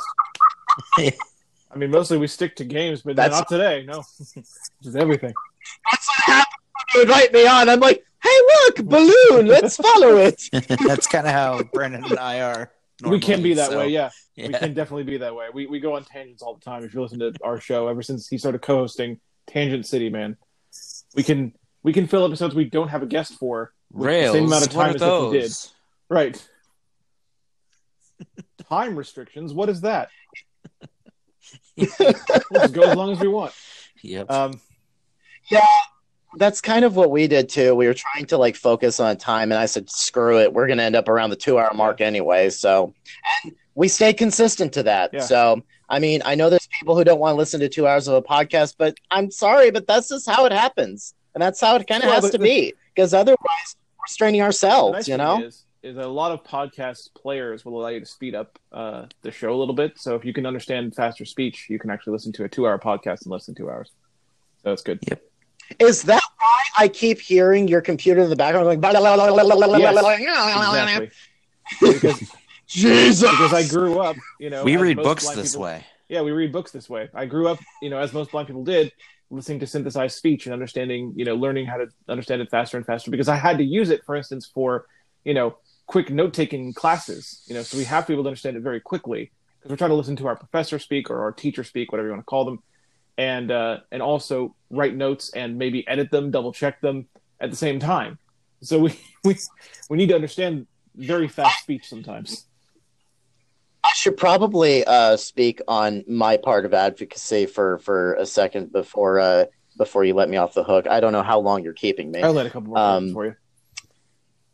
Okay. Um, but uh, most actually don't know, uh, even though I'm trying to start make it making it known because I feel it's it's important. Is I have high functioning autism, specifically Asperger's. Now you wouldn't know this because I act completely normal. I don't know about um, normal. Sorry. I yeah, I know, right. you know what I said? Maybe it's everybody else who's Yeah, weird and I'm the one who's that's what it is. normal. That's what it is.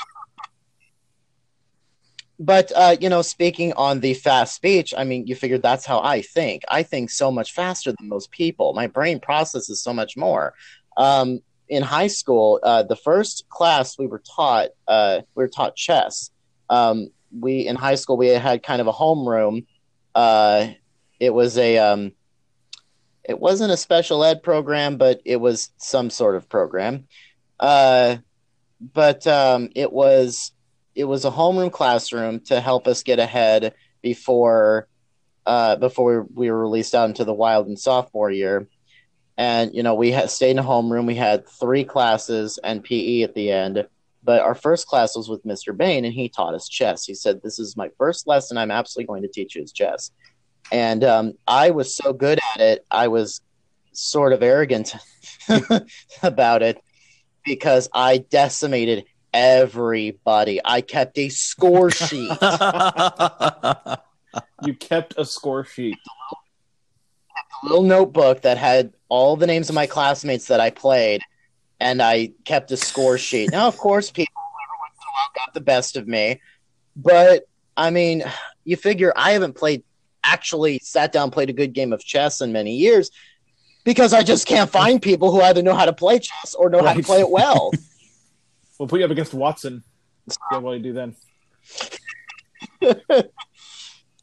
So, but yeah, uh, I, it dawned on me recently is, you know, we're talking about advocacy, you know, uh, you guys on the physical end, and, you know, we talk about people of color and, uh, you know, women and LGBT. And I don't know why I thought this, but like, oh, wait, I technically have a, as the world would see it, a disability. Um, and I know uh, a lot of people, uh, I actually looked into it. There's not a lot of autistic advocacy in the gaming No, It industry. really isn't. And it's like, why? Now, obviously, there doesn't need to be necessarily accessibility uh, like you guys because it's Well, not a physical. No, hindrance. but there there there are accessibility considerations now that are being made for cognitive impairments, um, autism being one. So it, you know, it is it is something that is picking up. It's again kind of like blindness. It's it's uh it's a slow moving train, but it's moving. yeah, I prob I probably have to be one of, if maybe this is very bold to say, maybe the only advocate for autism in the industry because I don't hear noise from anywhere no, else. you're not the only one.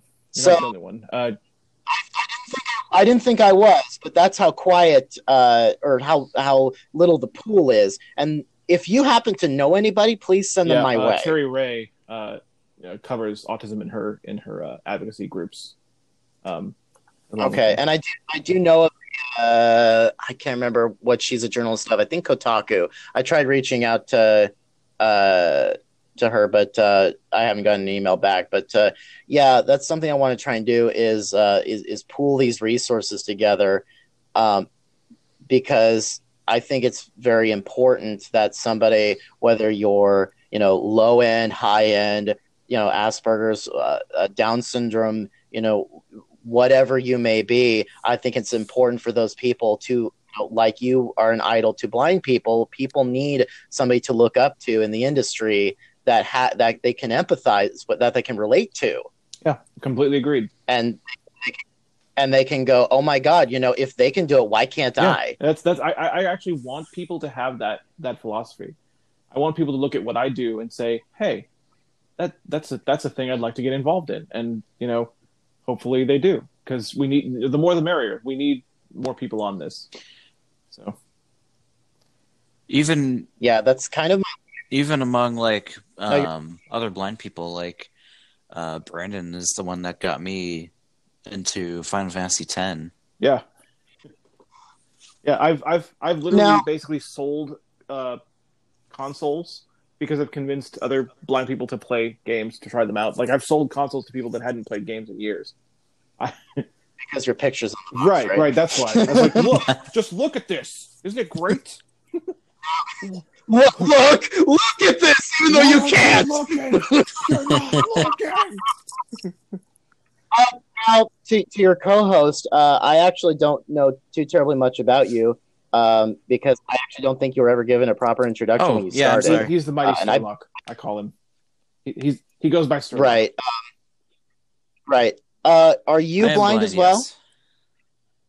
Okay, Yep. cool. I just wanted to, because uh, obviously listening, I might have skipped the episode where you were officially brought on and missed that part. Uh, if you ever uh, did convey your disability, Yeah, so. I apologize. He was a the- guest on episode nine and became Uh, a co-host in episode ten. So I'm really, I'm really happy for you. Uh, you guys are uh, do very well Yeah, together. we we play off each other pretty well. I'd like to think. Well, I think it's very important for people to have feedback. Um, we don't. It's really funny uh, because um, we have these immense amount of resources. Like I know journalists, I know game devs, I know you know this, that, and that. I know so many people, but we don't. I don't think we really have that much of a listener base. If we do, I have nowhere. I have no clue how to look for it because like the data on Anchor and stuff and other places doesn't really show much. I disagree. I think it shows It shows we have It shows not only where Well, we- people are. It shows what what uh, what podcast platforms people listen through. It shows where they're listening from. Um, you know, you can see what locations in the world they're listening from. I I, I have to disagree with you on that. I think Anchor shows you a lot of data. No, I mean it shows me the data, but I don't know how often it updates those numbers. If it does, if it updates often, then that's sad because we only have an audience of two. I think that that's based more on an estimate based on your recent uh, arrival on Anchor. You know what I'm saying? See, yeah, yeah, yeah. That that's what I mean. Is uh, I I don't know how often. I know, I understand. I see the data. I see the the different the pie Yeah. charts, the bar Yeah. charts, the the, the yeah, the everything yeah, I charts. think, I think I think you'll like it a lot more once uh, once you've gotten a you know few episodes on Anchor under your belt and people start you know finding you there and um, through the through the links that Anchor provides. That's the thing too. If people listening to your your old uh, feed, it's not going to come up on Anchor. So you know it's it's it's it's got to come up on everything Anchor creates for you. Right, right, yeah.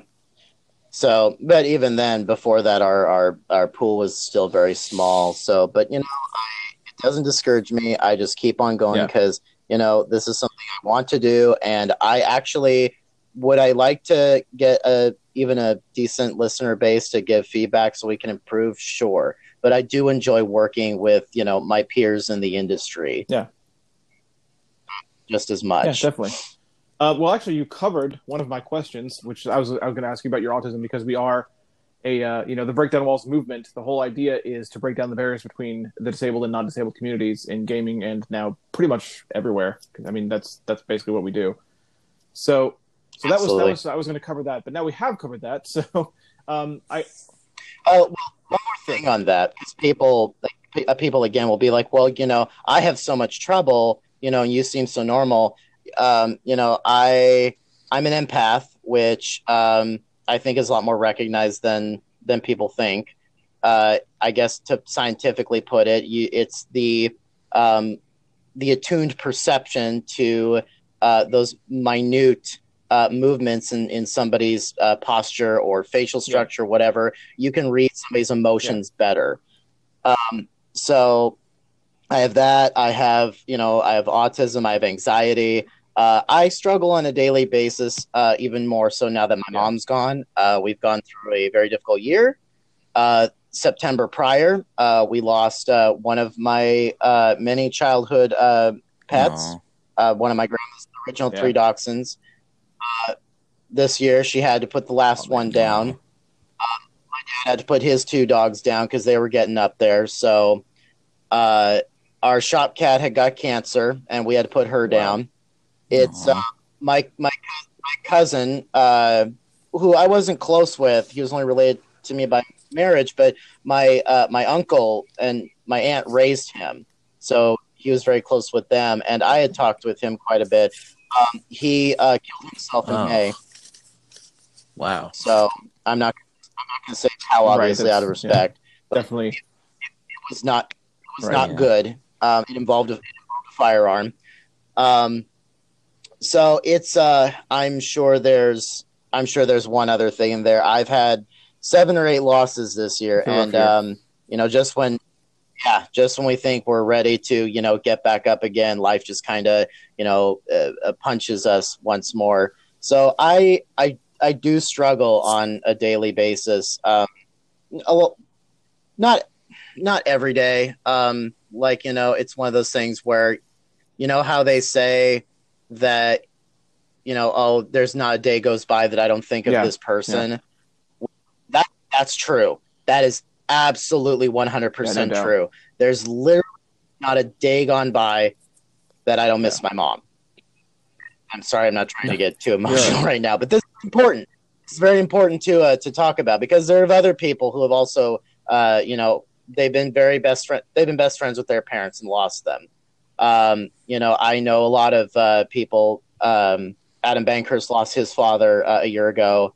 Um, uh, Kevin from Eight Bit Geek lost his mother.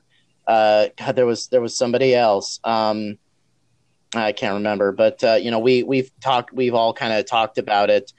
Um, so we've kind of bonded a Yeah. little bit that way. In fact, you know, Adam was uh, making a post on Twitter uh, a while back, and you know, I said, well, you know, we'll we'll raise a glass to our parents. Um, I talk about my my mother and my family so much because uh, going back to the autism thing, that's how I am the way I am. Uh, they took the time to raise me right and um, you know give me the help I needed. Uh, I did have professional help as a child, um, even though I absolutely hate therapists and counselors. Um, but I think after you've been around them for so long, and when you're as self aware as I am, uh, it's like you know grief counselors don't seem appealing to me because in my th- in my head, uh, even though I know it's good to talk about my losses, um, what are they going to do? There's Right, nothing they right. can do. You, you know the answers. You go you go to a therapist to to help reflect and help find the answers, um, and even just to have somebody to talk to. And I recognize that and I respect that. It's it's not for me. Um, I have a hard time talking about it because I don't want to burden people. Because when you talk about it, again, what are they going to say? You know, you you see the look in their eyes of I want to say, but literally nothing I can say is going to help. So then it becomes awkward between you know both people. So I I go for a while, you know, and then I get bad weeks. This one was a bad week from all of the success we've had because as I say, with success comes the sting. Because, you know, she should have been here Yeah, to see yeah. it. Yeah. And the conversations uh, we had before she passed was um uh she said, I know you can do this. I've always known you can do this. So it it's hard, but you know, because of my mom, even because of my dad, and of course because of my uh, my grandma, I actually don't have that that big of a family, so you can only imagine it's pretty much immediate family is down to my wife, uh, my grandma, and my dad, and then of course you know have going out uh, my uncles and stuff, but they're I'm not as close with them.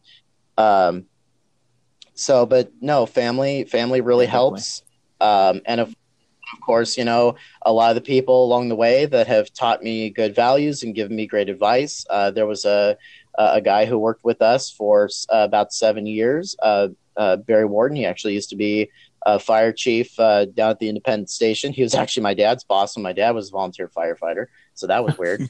um, also, try the boss of somebody. Well, not necessarily the boss, but the job leader of somebody who's like twice your age. That Right, was right. also bizarre but you know he was really into politics and uh or is really into politics and you know he he taught me things he taught me how to you know keep a cool head and how to speak properly uh, about certain things regarding things like politics so you know i I never used to be very uh, neutral and calm.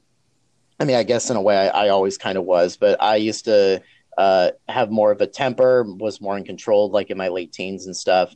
But that also kind of comes with with the autism is having having a hard time locking down Right. your emotions. So. Um, I could probably go on, on and on, but uh, I'm sure we're running well, short think- on I think time. The, the the primary point there is that you're conveying is that you know it's it's real for everyone, no matter if you're high functioning or not. You know, the struggle is real, no matter what you're going through. Every everyone struggles in life, so you know. Well, you know, quite frankly, you look around and there's not many people who are quote normal. I know they're there. I have seen people, but uh, especially these days, everybody has some sort of, you know, whether you have anxiety or depression or autism. Uh, you know, some people have it worse. They have PTSD, they have dementia, schizophrenia. Uh, a lot of these are real problems. And, you know, when we talk about this, uh, to just get into this real quick, the subject of, uh, you know, uh, we all know what happened after uh, Trump said blah blah blah, violent video games cause violence, blah blah blah. It trickled downward, and that was a dark episode for me and Joshua. We never want to have to do that again because it was the Walmart thing, it was the ESPN thing. They're Yeah. doing this, they're doing it, they're pulling things, and it's like, no, stop it. Yeah. And then and then when they talk about the mental illness side of it, I and I'm like, well, what are we talking about when we're talking about mental illness?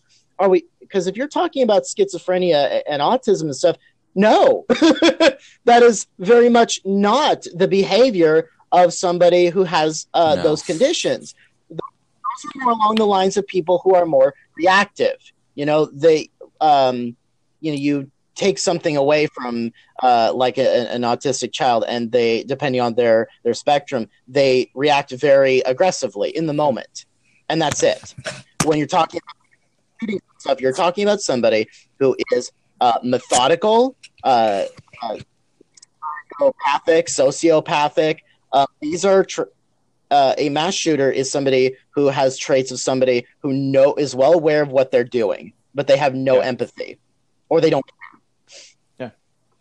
Yeah. So, and that's another thing that gets my my blood boiling is when uh, people uh, lump all of us together in that Right. one sphere. It's like, no, we are not in the same sphere. Absolutely not. And It's you know, just like it's just like this whole Joker hysteria has been Yeah, just yeah. bugging the crap out Yeah. of me. It's ridiculous. I for I was actually going to talk. I wanted to talk about that, but I wasn't. Uh, I uh, I wasn't sure if we'd have room for it. But um, I'm actually going to hopefully go see it tonight. I'm actually really excited because of the fact that people are saying it's so dark and disturbing. I'm just that kind of I get it. person. I get it. Uh, I I love, I love psychological thrillers so like I. that, and I do. Uh, I mean, once I understand the movie, I, of course, I'll understand more of the conversation. But from a distance, I understand why some people who have mental illness uh, are concerned or, or frustrated over what the movie is conveying. Um, but a lot of it is, of course, people going, "Well, it's not a Joker movie," and I'm like, uh, everybody's going into this movie with the expectation that's going to be a DC movie, a Joker movie. I'm going in with the expectation of it's going to be a psychological thriller bordering on psychological horror, and that's what I'm going to Yeah, expect. yeah. That's probably fair. Given But no, the, I uh, totally the way they're kind of marketing it and the way that you know the things that I know about. it. I don't know much about it, but you know, it, it sounds like that's what it is to me. Right, right, yeah, but no, I, I understand the frustration behind it. Um, in fact, uh, uh, was uh, John Phipps, I believe is his name. We are talking about him, the uh, the uh, Marine who did the article on IGN about the white phosphorus. Um, I follow him on Twitter, and uh, you know he was talking about you know as somebody who has PTSD and stuff, this is like frustrating to see. I don't like seeing this, um, how it's represented. And I said, you know, as somebody with high functioning autism, I'm actually very torn uh, because uh, oh well, it was a quote. It was a specific quote that uh, uh, Joaquin Phoenix made in the movie, um, and it was some something along the lines of you know people uh, basically forcibly treating you like you're normal. And I kind of empathize with that because they want to treat you like you're normal and not address your condition because they don't know how to deal with you any Yeah. other way. Blind people get that too. Mhm. it's the truth. and I'm not gonna lie, even somebody with a mental condition, uh, I go, I look at somebody, I try to interact with somebody who has a uh, a more severe end of the spectrum. I don't know how to deal with that person. I'm not a professional. I'm not equipped. And of course, being autistic myself, it's even harder. I already have a hard time, uh, you know, going out and like I'm not a bar person. You know, I I always say, hey, let's go out to karaoke. But unless it's a room full of people I personally know and can joke and have fun with, it's very Yeah. awkward. It's very awkward to put myself out there like that.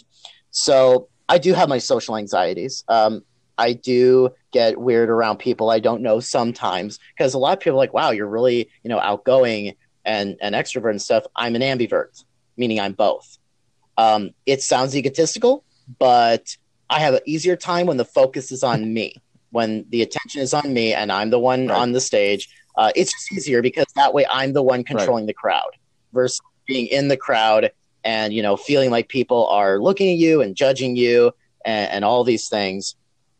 Um, I actually I do have uh, two sisters, uh, half sisters. I've only met them once back when I was 18. They are younger than me. Uh, they're both uh, uh, autistic. Um, one of them is nonverbal. Uh, I recognize that they're on a more severe end of the spectrum. I I'm never going to have a relationship with them. Uh, not for not for lack of trying. It's just the connection isn't there, and sometimes that happens. So it's not. Uh, I mean, somebody can can shame me for that all they want, but also I'm not. I don't have an interest in that side of the family. I never have. Uh, I met them once when I was 18. I never met my biological father. To me, uh, the man who raised me is my father.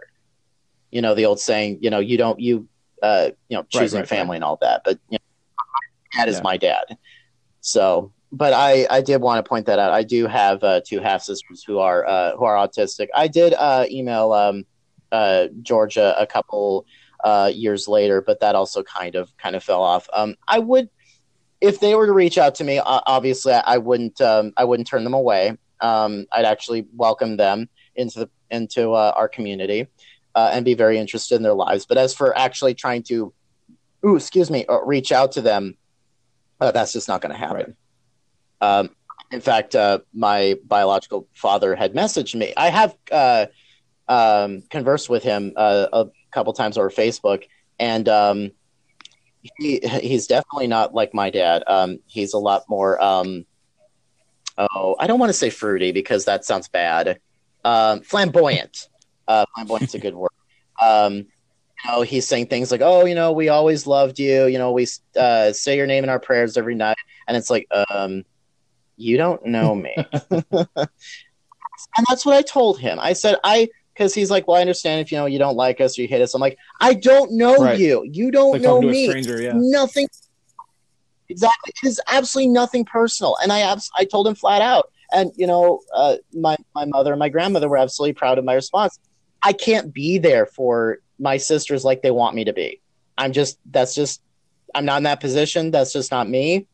Uh, and I just I wanted to be honest Yeah. with them about that. And that was many years ago. So all right. So I think I think uh, I think we've discussed a lot today.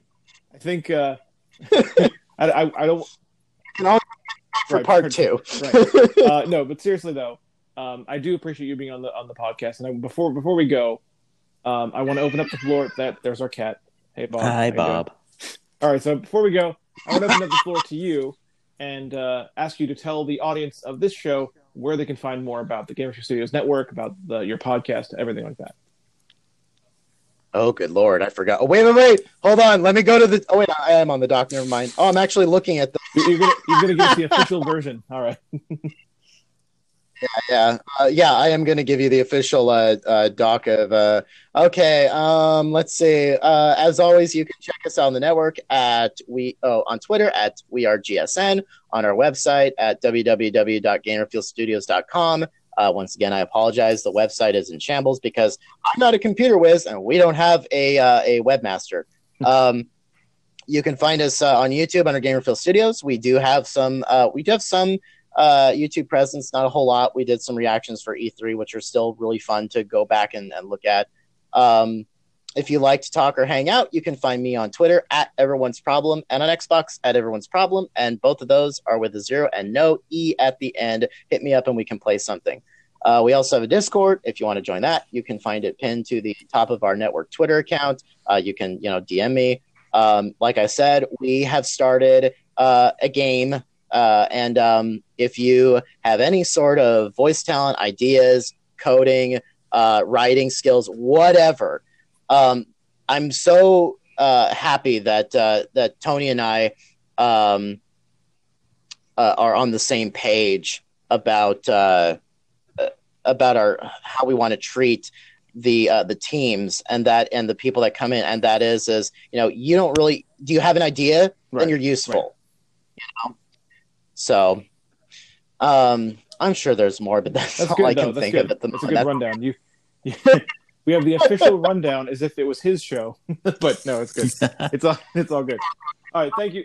Sorry. Go my hold on it's okay just my thoughts is um when when you come to me don't expect professionalism not that i won't be professional i very much believe that quality content quality relationships come out of more personal completely agree with that. interactions no suit and tie no suitcases no stiff regiments of any sort uh i'm human treat me like i'm human Yeah, please yeah. I think that's a that's a good note to end on. All right. Thank you again for being on the show. Uh, it is appreciated. the The partnership with Gamer Fuel Studios is one that I am excited about.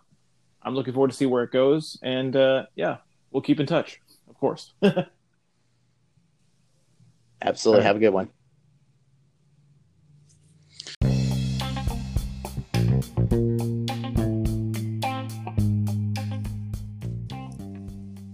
And that is going to do it for this very long, tangent filled, uh, overly aggressive episode of the Breakdown really? Walls podcast. really, would you would you expect anything different at this point?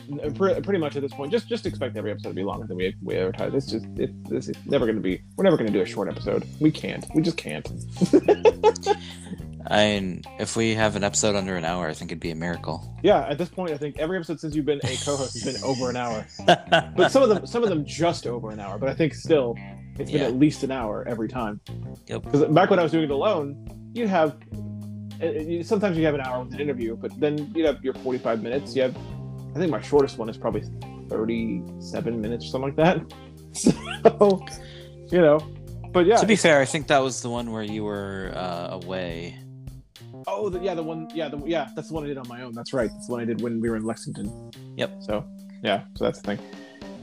Anyway, it was it was uh, I think it was a good episode though. I, I really I, I don't the thing about our tangents is I love our tangents. Like, no, they're think- fun tangents. Yeah, I think I think they add to the show, so I'm I'm never going to discourage that.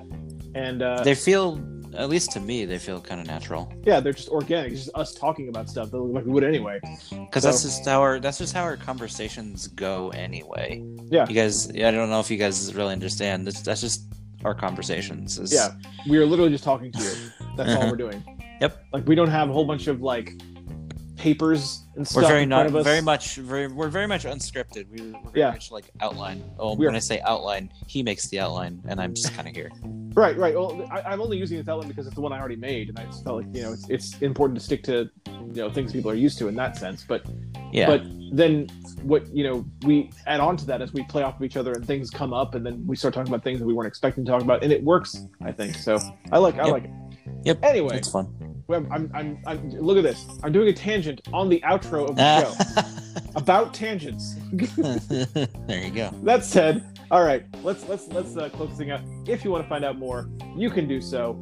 Uh, Breakdown Walls crew, very easy to join. Breakdownwalls.net slash Discord if you want to join us on the Breakdown Walls crew. We'd love to have you, and we'd love to have your opinions. If you like uh, the episode, let us know. Uh, talk to us. Um, send us a message on our Discord server. Uh, suggest a community topic. I, I would like to bring back the community spotlight, but no one has suggested anything in, in weeks.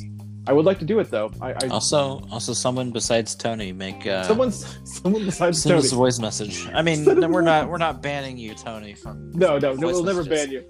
We just need someone else to to do that. I mean, if, if we if Tony does it and then someone else does it, we'll do both. It's Yep. fine. Yeah, that's cool. But yeah. All right. So as far as uh, the podcast goes, you can also share the podcast easily with your friends by giving, giving them the link breakdownwalls.net slash podcast. And you can find me on Twitter at superblindman, on Facebook at brandon.l.cole.7, on YouTube and Twitch at superblindman as well. I'm just everywhere, mostly most everywhere superblindman except for Facebook. Uh, what about you, Stirlock? I am pretty much everywhere as just Stirlock, S T I R L O C K, Twitch, Twitter, and YouTube. All right, all the all the Stirlocks. Got it. Yep. All right. All right, so that's going to be our show. Thank you guys again for tuning in to another episode of the Breakdown Walls podcast. We'll see you next week. No big plans next week as far as I know. I mean, if that changes, great, but I don't currently have a guest scheduled.